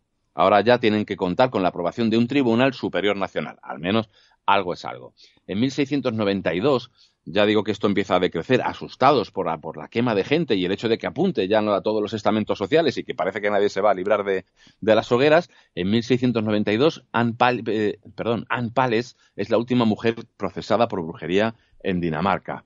Eh, ¿Cómo ocurre esto? Fue un proceso pues muy sonado y empieza con otra mujer, con Karen Greges Madsen de Lomelev, una curandera que fue contratada por otra mujer de, su, de la misma localidad en la que ella vivía, Ingeborg Olufsdatter, y en, esta localidad que es Nikovin Folster. Atención con los nombrecitos, ¿eh? Cuidado. Yo te, pues estoy imaginando sudando la gota gorda. Pero gorda, vamos. Pues esta mujer, Ingeborg, no se le ocurre otra cosa para matar a su esposo, que tampoco parece que fuera precisamente un tipo encantador, que vamos, que la mujer parece que tenía sus razones, y eh, pues contrata a Karen para, para, para, matarlo de manera mágica. Karen intenta un hechizo para acabar con, con, con el marido. Eh, Ingeborg, que tenía un amante, pues Ole Boesen, lo que hace, eh, según y siguiendo las, las, las instrucciones de la curandera, es hacerse con un hueso de cadáver en el cementerio y cocinarlo para el marido. Es decir, se lo dan como si fuera el caldo de, un caldo de pollo, vaya. Para aquello no funciona. Y como no funciona, como son muy pragmáticos, pues lo que hace la bruja es pues envenenarlo y ya está. Y efectivamente, claro, pero aquello, claro, pues llega a los tribunales. Así que la curandera acaba confesando ante seis sacerdotes y inculpa nada más y nada menos que a 96 clientes y a tres brujas, entre ellas están Anne Cruz, Abigail Niesdatter y Anne es la última mujer, como digo, procesada en Dinamarca, que, eh, y bueno, la, curandera recibe azotes, pero el resto de las procesadas no se libra de manera tan fácil. Eh, Ana Payes pues, sufre una, una, una suerte muchísimo peor. Fue acusada de varios, de, varios delitos. Fue acusada de brujería, de haber hechizado a Morten Faxe, un alguacil que se había apoderado de tierras suyas y de su marido, y ella en venganza pues se habría, eh, la habría hechizado. Habría matado también, de esto se la acusaba, eh, por hechicería a Maren Jakobsdatter porque su marido se había enamorado de ella. Entonces, pues, ala, pues también eh, se cargó al, a, esta mujer, pues, por celos, ¿no? Arruinó también la cosecha de Hans Swede porque había obligado a su hijo a enrolarse en el ejército. Es decir, varios vecinos le habían hecho determinadas faenas y según las acusaciones, pues ella se había vengado hechizándolos de una manera o de otra. El caso es que tras los interrogatorios, Ann Pales se declara culpable y confiesa, por un lado, que Satanás la acompañaba en forma de gato negro llamado Pus. Y ahí volvemos, ¿te acuerdas aquello de los familiares que hablábamos en, en, este caso un familiar curioso, ¿no? En Irlanda, que era el Tilbury, que se dedicaba a robar leche. Bueno, pues no hay bruja que no tenga su familiar, incluso también en la propia brujería peninsular, aquí, aquí en España. Bueno, pues el gato negro que ella llevaba dice que no, que no era un gato y que en realidad era un demonio llamado Pus.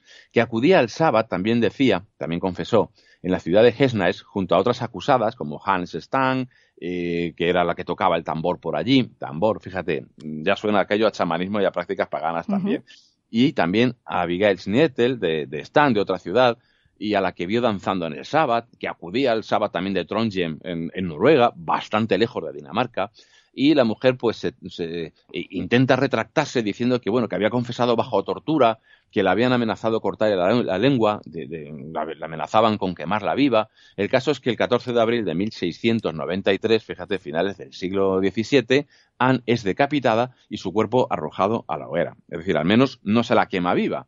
Primero la decapitan y luego arrojan el, el cuerpo. Generalmente lo de arrojar el cuerpo, por cierto, pues muy a menudo tiene que ver con la superstición de que el diablo, cuando se ha hecho con el alma de una bruja, también se ha hecho con el cuerpo. De modo que eh, si la entierras, pues el, diablo puede levantar su cuerpo de la tumba y seguir haciendo de las suyas. Es la creencia, por ejemplo, en Rumanía de Strigoi Viu, Strigoi muerto. Los hechiceros son Strigoi Viu, que al morir pues se convierten en y muerto, es decir, en vampiros que se levantan de, la tumba. Bueno, pues esto también se considera en el, en el norte. Bueno, pues Anne Pallis, como digo, fue la última mujer ejecutada por brujería en Dinamarca, pero no fue el último de los procesos. En 1696 sí tuvo lugar el último juicio oficial por brujería en la ciudad de Thisted, y eh, allí pues había una mujer, Maren Datter Spileman, el se las trae, ¿eh? Mujer de 27 años, fíjate, una mujer de 27 años, con apenas 27 años, esta mujer pues sufría ataques nerviosos. Entonces el vicario local, Ole Bjorn, eh, pues la, diagnosticó una obsesión diabólica. Sencillamente por lo que tenía pues, la mujer pues era algún tipo de enfermedad nerviosa, evidentemente. El caso es que otras mujeres de Cisted comienzan a sufrir ataques parecidos que se achacaron a las brujas, ¿no? Como que las brujas de alguna manera las poseían o mandaban a demonios para que las poseyeran en estas crisis nerviosas. Y fíjate, esto recuerda muchísimo, pero muy mucho a los procesos de Salem en mm, Estados Unidos, donde, donde muchas mujeres, muchas muchachas adolescentes en, en, en, Salem, pues eh, se decían que veían a la bruja venir y entonces entraban en una especie de, colapso nervioso. Bueno, el caso es que se detuvo. Te digo, también recuerda mucho, también recuerda mucho en la actualidad a esos casos de posesiones masivas que hay, por ejemplo, muchos llegan noticias, ¿no? De países, sobre todo eh, en, en Latinoamérica que de repente un colegio entero de niñas parece que sufre un ataque demoníaco y todas entran en... Efectivamente. Efectivamente, y es eso, son pues crisis que tienen lugar en, comunidades y que bueno, pues que, afectan prácticamente a toda la comunidad. Podríamos llamarlas eh, fácilmente epidemias psíquicas, ¿no? Mm, Donde eh, pues este tipo de, trastornos pues se, se, va pasando de, de uno a otro. Bueno, pues así se detuvo a muchas sospechosas, pero, pero algunas mujeres confesaron que los ataques no eran reales Fíjate, ocurrió también en Salem, precisamente. Algunas niñas acabaron confesando que no, que estaban fingiendo. ¿Por qué fingieron estas mujeres?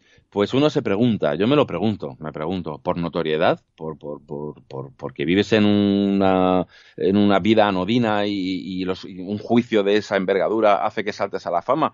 Ya sabes, por ejemplo, cuando ocurre algún asesinato, que siempre sale alguno que se los achaca a él, en la prensa, precisamente para vivir esa notoriedad, ¿no? Eh, bueno, puede, puede darse lugar. O yo me pregunto más bien si es mejor, no, mejor hacerse la víctima para no ser sospechoso de bruja. Es decir, si yo soy el embrujado, al menos no me llaman a mí la atención, ya que está ardiendo toda la gente a mi lado y están cogiendo a todas mis vecinas para llevárselas y para juzgarlas y para torturarlas y hacerle todo tipo de perrerías, oye, yo me hago la embrujada y así no me acusan de bruja. Pues uno se lo, se lo plantea, ¿no? Hasta qué punto el terror podría llevarte a hacer estas cosas. El caso es que las que mintieron y el propio vicario, que fue el que montó el vicario local, Ole Bion, el que diagnosticó la obsesión diabólica a esta mujer, a Maren, pues eh, fueron condenados a muerte. Al final fueron indultados por un decreto real y se rebajó la condena. Al vicario le exiliaron y a las mujeres que habían dado falso testimonio las mandaron a la cárcel. Fíjate cómo ya las cosas se atemperan y se mm. procuran evitar las sentencias de muerte, eh, vengan de, por brujería, por falso testimonio o por lo que sea. Después de esto, los tribunales y después de ver, de, ver un caso en el que queda claramente patente que muchos de los testigos han mentido de manera fehaciente, pues después de esto los tribunales se muestran muy reacios, lógicamente, a aceptar más juicios por brujería y ya empiezan a decir, tenemos que acabar con esta locura, porque es que estamos recibiendo juicios en los que se ve claramente que los que, los, que muchos de estos testigos están mintiendo de manera pues descarada. Con todo ello, aún se producen juicios locales, y es a lo que voy. Como digo, la fiebre de las hogueras, no solamente caló en determinados, en los estamentos eclesiásticos, no, no, no, no. Fue una fiebre que caló en toda la sociedad del momento, tanto en Europa, en Alemania, en Francia, en, Dinamarca igualmente, evidentemente, y que fue un miedo que afectó a todo el mundo, fueras pobre, fueras rico, fueras más culto o menos culto, ¿no? En los, en los juicios locales siguen haciéndose las mismas fechorías. 1706, ya estamos en pleno siglo XVIII. Un tribunal en Schellenburg condena a dos mujeres a la hoguera. Eso, un tribunal local. Y la sentencia es revocada por el Tribunal Superior. Si no, estas mujeres pues, son condenadas como en tiempos anteriores.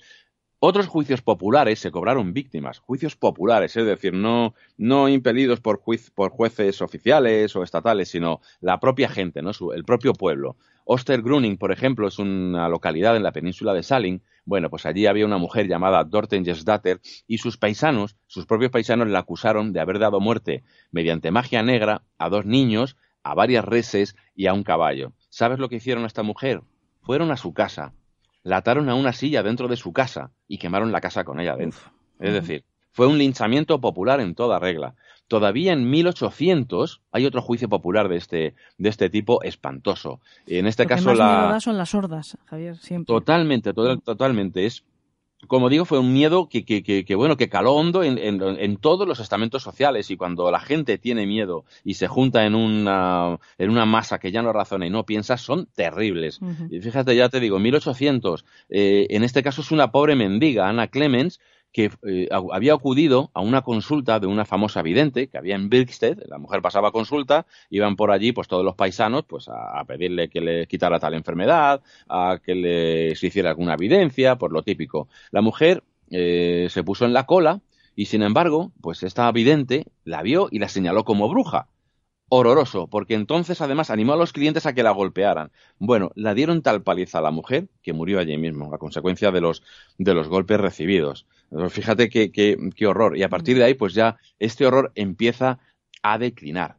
Y ya para, para, para, terminar por hoy con Dinamarca, que yo creo que ya hemos tenido bastante, han estado las hogueras ardiendo y, y lo que traemos y lo que traemos Javier, que hemos estado haciendo un repaso también de hogueras nacionales y de otros tipos de espantos, que hemos estado un buen rato hablando con Natalia antes también de su libro. Bueno, pero es que estamos recomendando dos grandes libros, ¿eh? Hogueras, hogueras al canto. Bueno, continuamos, venga. Afortunadamente, pues no. Pues fíjate, aparte de los, de los procesos, estos son procesos por brujería, en la que evidentemente a las brujas pues se les achaca lo típico, pactar con Satanás, eh, darle su cuerpo, etcétera. Pero hay una serie de juicios en Dinamarca que a mí me llaman mucho la atención, porque entroncan mucho con la, con la, con la leyenda de Fausto, del doctor Fausto, que todos sabemos que era un hombre. En este caso se trata de hombres, curiosos, ¿no? Como, eh, son hombres que hacen un pacto, eh, pacto escrito, con el demonio para obtener durante años poder y riquezas, ¿no? Lo mismo que el estilo, al estilo de, de Fausto, eh, del mismo modo. Bueno, 1634, fíjate, Christian Pedersen, un zapatero de Odense, Odense no es una ciudad gallega, no, es una, es una isla en Dinamarca. Bueno, también es una ciudad gallega, Orense. no nos referimos a eso. Vale. bueno, pues este hombre hace un pacto al estilo Fausto y elaboró un documento en el segundo día de la fiesta de San Miguel. Es importante esto de machacar precisamente a, la, a, los, a los buenos, ¿no? A los ángeles y a los, y a los dioses. Cuando quieres hacer gracia al diablo, pues evidentemente hacer la mayor las mayores trapacerías posibles contra la, religión oficial. Bueno, pues el segundo día de la fiesta de San Miguel, y lo pone en el contrato, algunos de estos contratos se, se tienen, o, hay copias de ellos, en el contrato firmado con su sangre, entrega su cuerpo y su alma a cambio de que aparezca cuando él quiera y que le otorgue dinero y riquezas. Bueno, pues eh, este es uno de los juicios que tiene lugar por pactar con Satanás, un hombre al estilo Fausto. Hay otro que es el de el caso de Johannes Geriamson, el cual, eh, pues lo mismo, eh, tiene un documento en el que entrega, escribió un documento en el que entregaba su alma a Satán a cambio de 18 años en los que no le faltaría el dinero. Yo creo que son un poquito eh, pobretones, 18 años se van enseguida, o sea, no, no, aspiran mucho estos, estos aspirantes a magos. bueno, el caso es que este hombre, pues, pues nada, otro también al, estilo Fausto. Y la última persona ajusticiada por este tipo de, de satanismo estilo Faustino, por decirlo así, es por un tribunal militar. ¿Por qué? Es en 1722. Y se trata de un tribunal militar porque el acusado, Johann Pistorius, es un granadero. Y está acusado, fue acusado de pactar con Satanás, inspirado precisamente por un libro sobre el doctor Fausto. Todavía aún así, hay, eh, eh, la, cosa ya empieza a decaer un poco. Fíjate que había muchos daneses empeñados en hacer este tipo de, pactos. Bueno, en 1733 es condenado un estudiante precisamente también por hacer un pacto con Satanás a trabajos forzados. 1752 un granjero al que se le, al que se le aplica prácticamente lo mismo que el estudiante y que también fue acusado de lo mismo. Y en 1803, y fíjate, siglo XIX, estamos muy próximos a nuestras propias fechas, 1803, son condenados a muerte dos artesanos, pues, también por haber realizado un pacto, pacto escrito, al estilo del doctor Fausto. Eh, la sentencia no llegó a aplicarse, pero tan temprano como esa fecha todavía renqueaban ahí los, los, viejos, las viejas supersticiones, las viejas supercherías y los rescoldos de las hogueras seguían vivas. Pues esto ha sido una, un repasito por la, por la historia de la caza de brujas en, Dinamarca, ¿no? Y, me quiero retrotraer a eso que, decía al principio. Fíjate, la mayoría de, de, los casos se les atribuían eso, el poder de, de, hechizar a, la, propia atmósfera, de crear tormentas, como incluso aquello, pues eh, con el caso del rey Jacobo y la princesa Ana, pues llegó incluso a tener sus, sus, sus ramificaciones políticas, ¿no? Y, y realmente importantes. Y como eso no era ni más ni menos que viejos remedos de lo que se creía todavía antes de que llegara el cristianismo y que era algo que se atribuía perfectamente a los que a las mujeres y a los hombres que practicaban ese viejo arte del seid, ¿no? Los, seidman y las seidconas, las mujeres y los hombres del seid. Hmm. Y todo este repasito y mucho más es lo que contiene el magnífico libro Magia y Religión Nórdicas de Javier Arries, que sigue siendo un excelente regalo para estas Navidades, que todavía estamos a tiempo. Es Oye, qué buena idea, ya te lo dije la otra vez. Es un excelente regalo para Navidad, pero también para cumpleaños, para porque sí, porque uno quiere aprender y saber y porque, jolín, porque no van a encontrar ningún tratado más completo sobre eh, estas disciplinas, sobre la magia y la religión nórdicas, y sobre todo con un lenguaje divulgativo y, como todos ustedes saben, porque además siempre lo dicen cuando viene Javier, que siempre es una gozada escucharle, pues la misma gozada es leerle. Así que, bueno, pues ya tienen dos recomendaciones por parte de nuestro programa hoy. Mala cosecha de Natalia Monge y magia que me tengo que hacer con él, por sí, cierto. tienes que hacer con él, es maravilloso. Mm. Pero bueno, y ella, eh, tenéis que intercambiar cromos, te lo digo ya, porque tenéis que hacer negocios juntos, porque esto es, una, es una, un verdadero placer. Nosotros, bueno, pues ya os hemos hecho, ya os hemos, mm, eh, hemos hecho un cóctel tipo James Bond. Es eh, mm. mezclados pero no revueltos. Hemos hecho, pero a mí no me importaría tampoco juntaros a los dos porque tiene que ser un programa de horas. Quiero escucharos a los dos contarme cosas para bueno pues disfrutar como hemos disfrutado este ratito que hemos podido hablar contigo. Magia y religión nórdicas de Javier Arries lo pueden encontrar en todas partes, en todas partes que vendan libros, obviamente. pero vamos, actualmente como encima tenemos internet en todas partes de verdad. En su propia casa lo pueden encontrar tecleando, lo buscan, lo piden y en un día o dos lo tendrán en su casa. Javier, un placer, muchísimo éxito con este con este libro y con todos los que ya tienes, que no hace falta que yo te lo desee, sé que lo vas a conseguir. Y bueno, pues mm, que vamos hablando. Vamos hablando porque hay más cosas que contar. De esto y de muchos otros temas. Tenemos por ahí un tema que se quedó pendiente la temporada anterior y me dijiste, oye, está aquí, lo tengo en barbecho. Y de ese tengo unas ganas. ¿Lo, mm. decimos para que la gente se vaya haciendo los dientes largos? Bueno, venga, suéltalo. Cositas, cositas sobre Arthur Conan Doyle, que es uno de esos escritores. Todo un personaje que a mí me gusta mucho, ya lo saben también nuestros secuaces, pero, pero que tiene, tiene mucho más ese personaje que contar de lo que aparentemente todos sabemos de él, ¿no? Bueno, pues tenemos por ahí algunas cositas que contar con Javier Arries de este tema. A ver, en, en unas cuantas semanitas yo ya te voy lanzando el anzuelín, a ver si te pesco y te traigo otra vez para el País de los Horrores. Mientras tanto, Javier, lo dicho, un abrazo muy fuerte, muchísimas gracias por por bueno, pues estas dos sesiones magníficas que nos has dado y suerte con el libro. Nada, pues nada, un abrazo a, ti, a los oyentes y, ahí estamos, en un dracar. Cuando quieras, pues me llamas y, navego hacia la costa. Un besazo. un beso. Adelante. Únete a la banda del País de los Horrores también en las redes sociales. Síguenos la pista en Facebook, Twitter, YouTube e Instagram. Adelante, 4-2.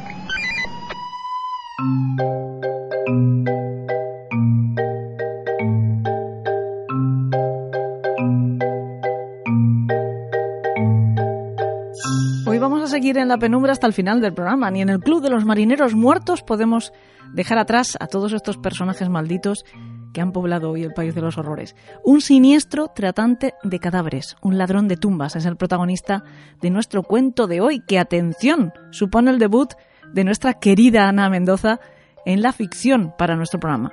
Quienes la siguen en su blog Crónicas de la calle Morgue ya saben que Ana, entre otros talentos, pues tiene el de la escritura. Le pedimos hace algún tiempo para la celebración de Todos los Santos que se atreviera a regalarnos un cuento y no dudó ni un segundo en aceptar el reto. Y como digo, no se le da nada, pero nada mal.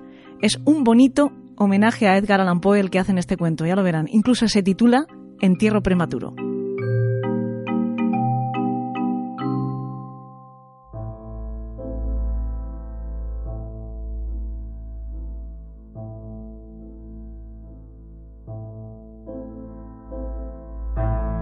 Llevaba puesto un precioso vestido de un intenso color vino.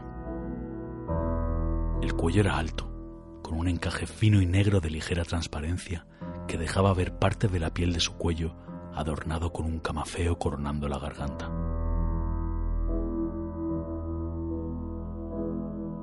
Las mangas recorrían sus brazos hasta llegar a sus muñecas, donde unos puños de pedrería las rodeaban con delicadeza y el mismo encaje que rodeaba su cuello cubría parte de sus manos. Sus cabellos oscuros y rizados habían sido colocados sobre su pecho de forma delicada.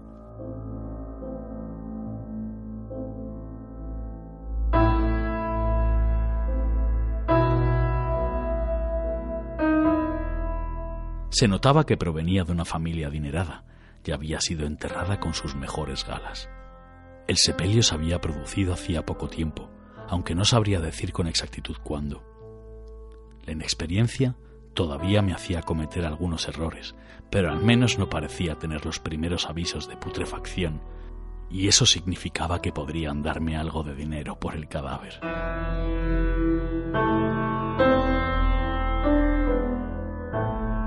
Tenía el rostro ya algo pálido, pero el invierno estaba siendo especialmente frío y húmedo y eso también ayudaría en su conservación. Había anochecido y el silencio únicamente era roto por el sonido de la lluvia caer sobre las decenas de lápidas de dura piedra que se veían a través de la puerta de acceso a aquel panteón. La espesa niebla londinense me protegía de miradas furtivas que pudieran sorprenderme, y gracias a eso también me había resultado más sencillo colarme en el camposanto. Mientras trataba de sacar aquel cadáver del féretro, un gato negro entró de repente maullando, dándome un pequeño sobresalto, sacándome del ensimismamiento en el que había entrado. Su cuerpecito comenzó a frotarse con aquel majestuoso ataúd de un negro tan oscuro como lo era aquella noche. De un salto se posó sobre las faldas del cadáver y con regia elegancia me mostró sus pequeños y afilados colmillos mientras clavaba sus ojos de esmeralda sobre los míos. Un sonoro y corto bufido inundó el panteón, haciéndome retroceder unos centímetros.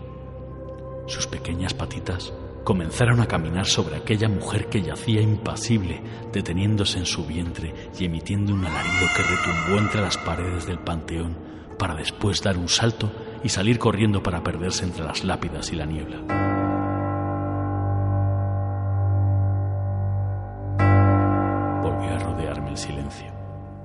Tardé en reaccionar algunos segundos después de aquella enigmática escena en la que me había visto envuelto repentinamente.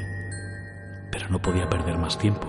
Mi compañero seguramente estaría fuera esperando y además podrían descubrirnos en cualquier momento. Traté de rodear con mis manos el cuello de aquella mujer para incorporarla, pero la rigidez cadavérica comenzaba a hacer su trabajo, aunque tras un poco de esfuerzo pude lograrlo. Pasé mis brazos por debajo de los suyos y tiré con fuerza hasta sacar medio cuerpo del ataúd. El forro que cubría la base y las paredes internas del féretro quedaron al descubierto y también una gran mancha de sangre que había empapado las telas. El peso de la mujer muerta que sostenía entre mis brazos no impidió que quedara totalmente paralizado. Lentamente deposité el cuerpo en el suelo mientras un temblor recorría todo mi cuerpo y sentía un frío recorriendo toda mi espina dorsal. Sin poder apartar la vista de aquel horror, mis pies comenzaron a retroceder lentamente hasta notar sobre mi espalda la fría piedra en la pared. El llanto de aquel bebé resonó en mi cabeza, clavándose como decenas de agujas de hielo sobre las sienes. Entretanto, su pequeño y frágil cuerpecito trataba de moverse en la tela empapada en sangre y restos de placenta. Una arcada subió por mi garganta. Mi cuerpo quedó doblegado, casi de forma totalmente involuntaria. Podía sentir la sangre agolparse en mi frente provocándome un intenso dolor de cabeza. Estaba sintiendo por vez primera lo que era la fragilidad absoluta. Mis piernas flaquearon y ambas rodillas impactaron contra el suelo. Una de mis manos actuaba con rapidez de forma instintiva, tratando de sujetar el vómito que aguantaba en contra de mi voluntad, pero noté el sabor amargo de la bilis en mi boca. El panteón comenzó a girar en torno a mí, acompañando rítmicamente mi abrir y cerrar de ojos, luchando por mantener la conciencia. Lo último que recuerdo fueron los verdes ojos de aquel gato negro emergiendo de entre la niebla e hincándome de nuevo su profunda y aterradora mirada.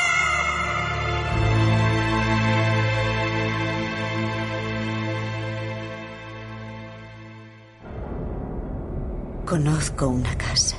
Allí nadie molestará a nuestros hijos. Yo creo que a veces el mundo de los muertos se mezcla con el de los vivos. Sentí como si hubiera alguien allí. Y no era humano.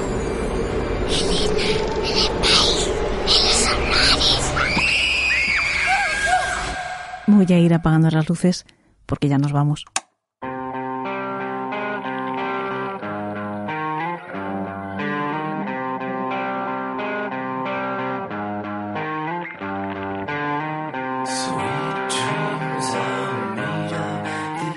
Hoy nos hemos movido entre personajes de terror. Es verdad que aquí en el País de los Horrores siempre lo hacemos, pero los de hoy son personajes de terror clásico. Unos por mérito propio, como los sacamantecas o como los vampiros, o los verdugos o los ladrones de tumbas, y otros solo llamados así por la superchería o por la ignorancia, incluso por la falta de empatía, como son los monstruos o las brujas. Pero también nos hemos movido entre sabios, entre curiosos, entre personas que no conocen límite ni se achantan ante el reto de sumergirse en una complicada investigación o de meterse de lleno, como nos decía Natalia, a hacer arqueología documental o incluso también mm, que no tienen miedo de salirse de su área de confort e intentar caminos nuevos como la literatura. El mundo avanza gracias a personas como ellos y a personas como ustedes, personas que se interesan por el trabajo que ellos realizan, personas que no rehusan aprender o conocer, por muy siniestra que sea la historia que está a punto de ser revelada. Por eso nosotros recomendamos libros. Tenemos una enorme lista, por cierto, todavía de libros que queremos ir presentándoles, pero iremos poco a poco para no saturarles, que después me regañan y me dicen que se arruinan por comprar todos los libros que les recomendamos. Pero no me dirán que no les recomendamos siempre verdaderas joyas. Los libros son, desde luego, regalos maravillosos para cualquier momento, pero como la verdad es que no regalamos en cualquier momento, sino en fechas señaladas como estas, pues es ahora cuando es bueno que conozcan estos títulos. Gracias a Natalia Monge por su trabajo y por contárnoslo. Y gracias también por lo mismo a Javier Arries y gracias a Ana Mendoza y a los chicos de Yes We Cast, a Fran Izuzquiza y Alberto Espinosa por hacer un estupendo trabajo de producción con este programa. Y a todos ustedes, por supuesto, por sus oídos. Hasta la semana que viene. Que tengan dulces sueños.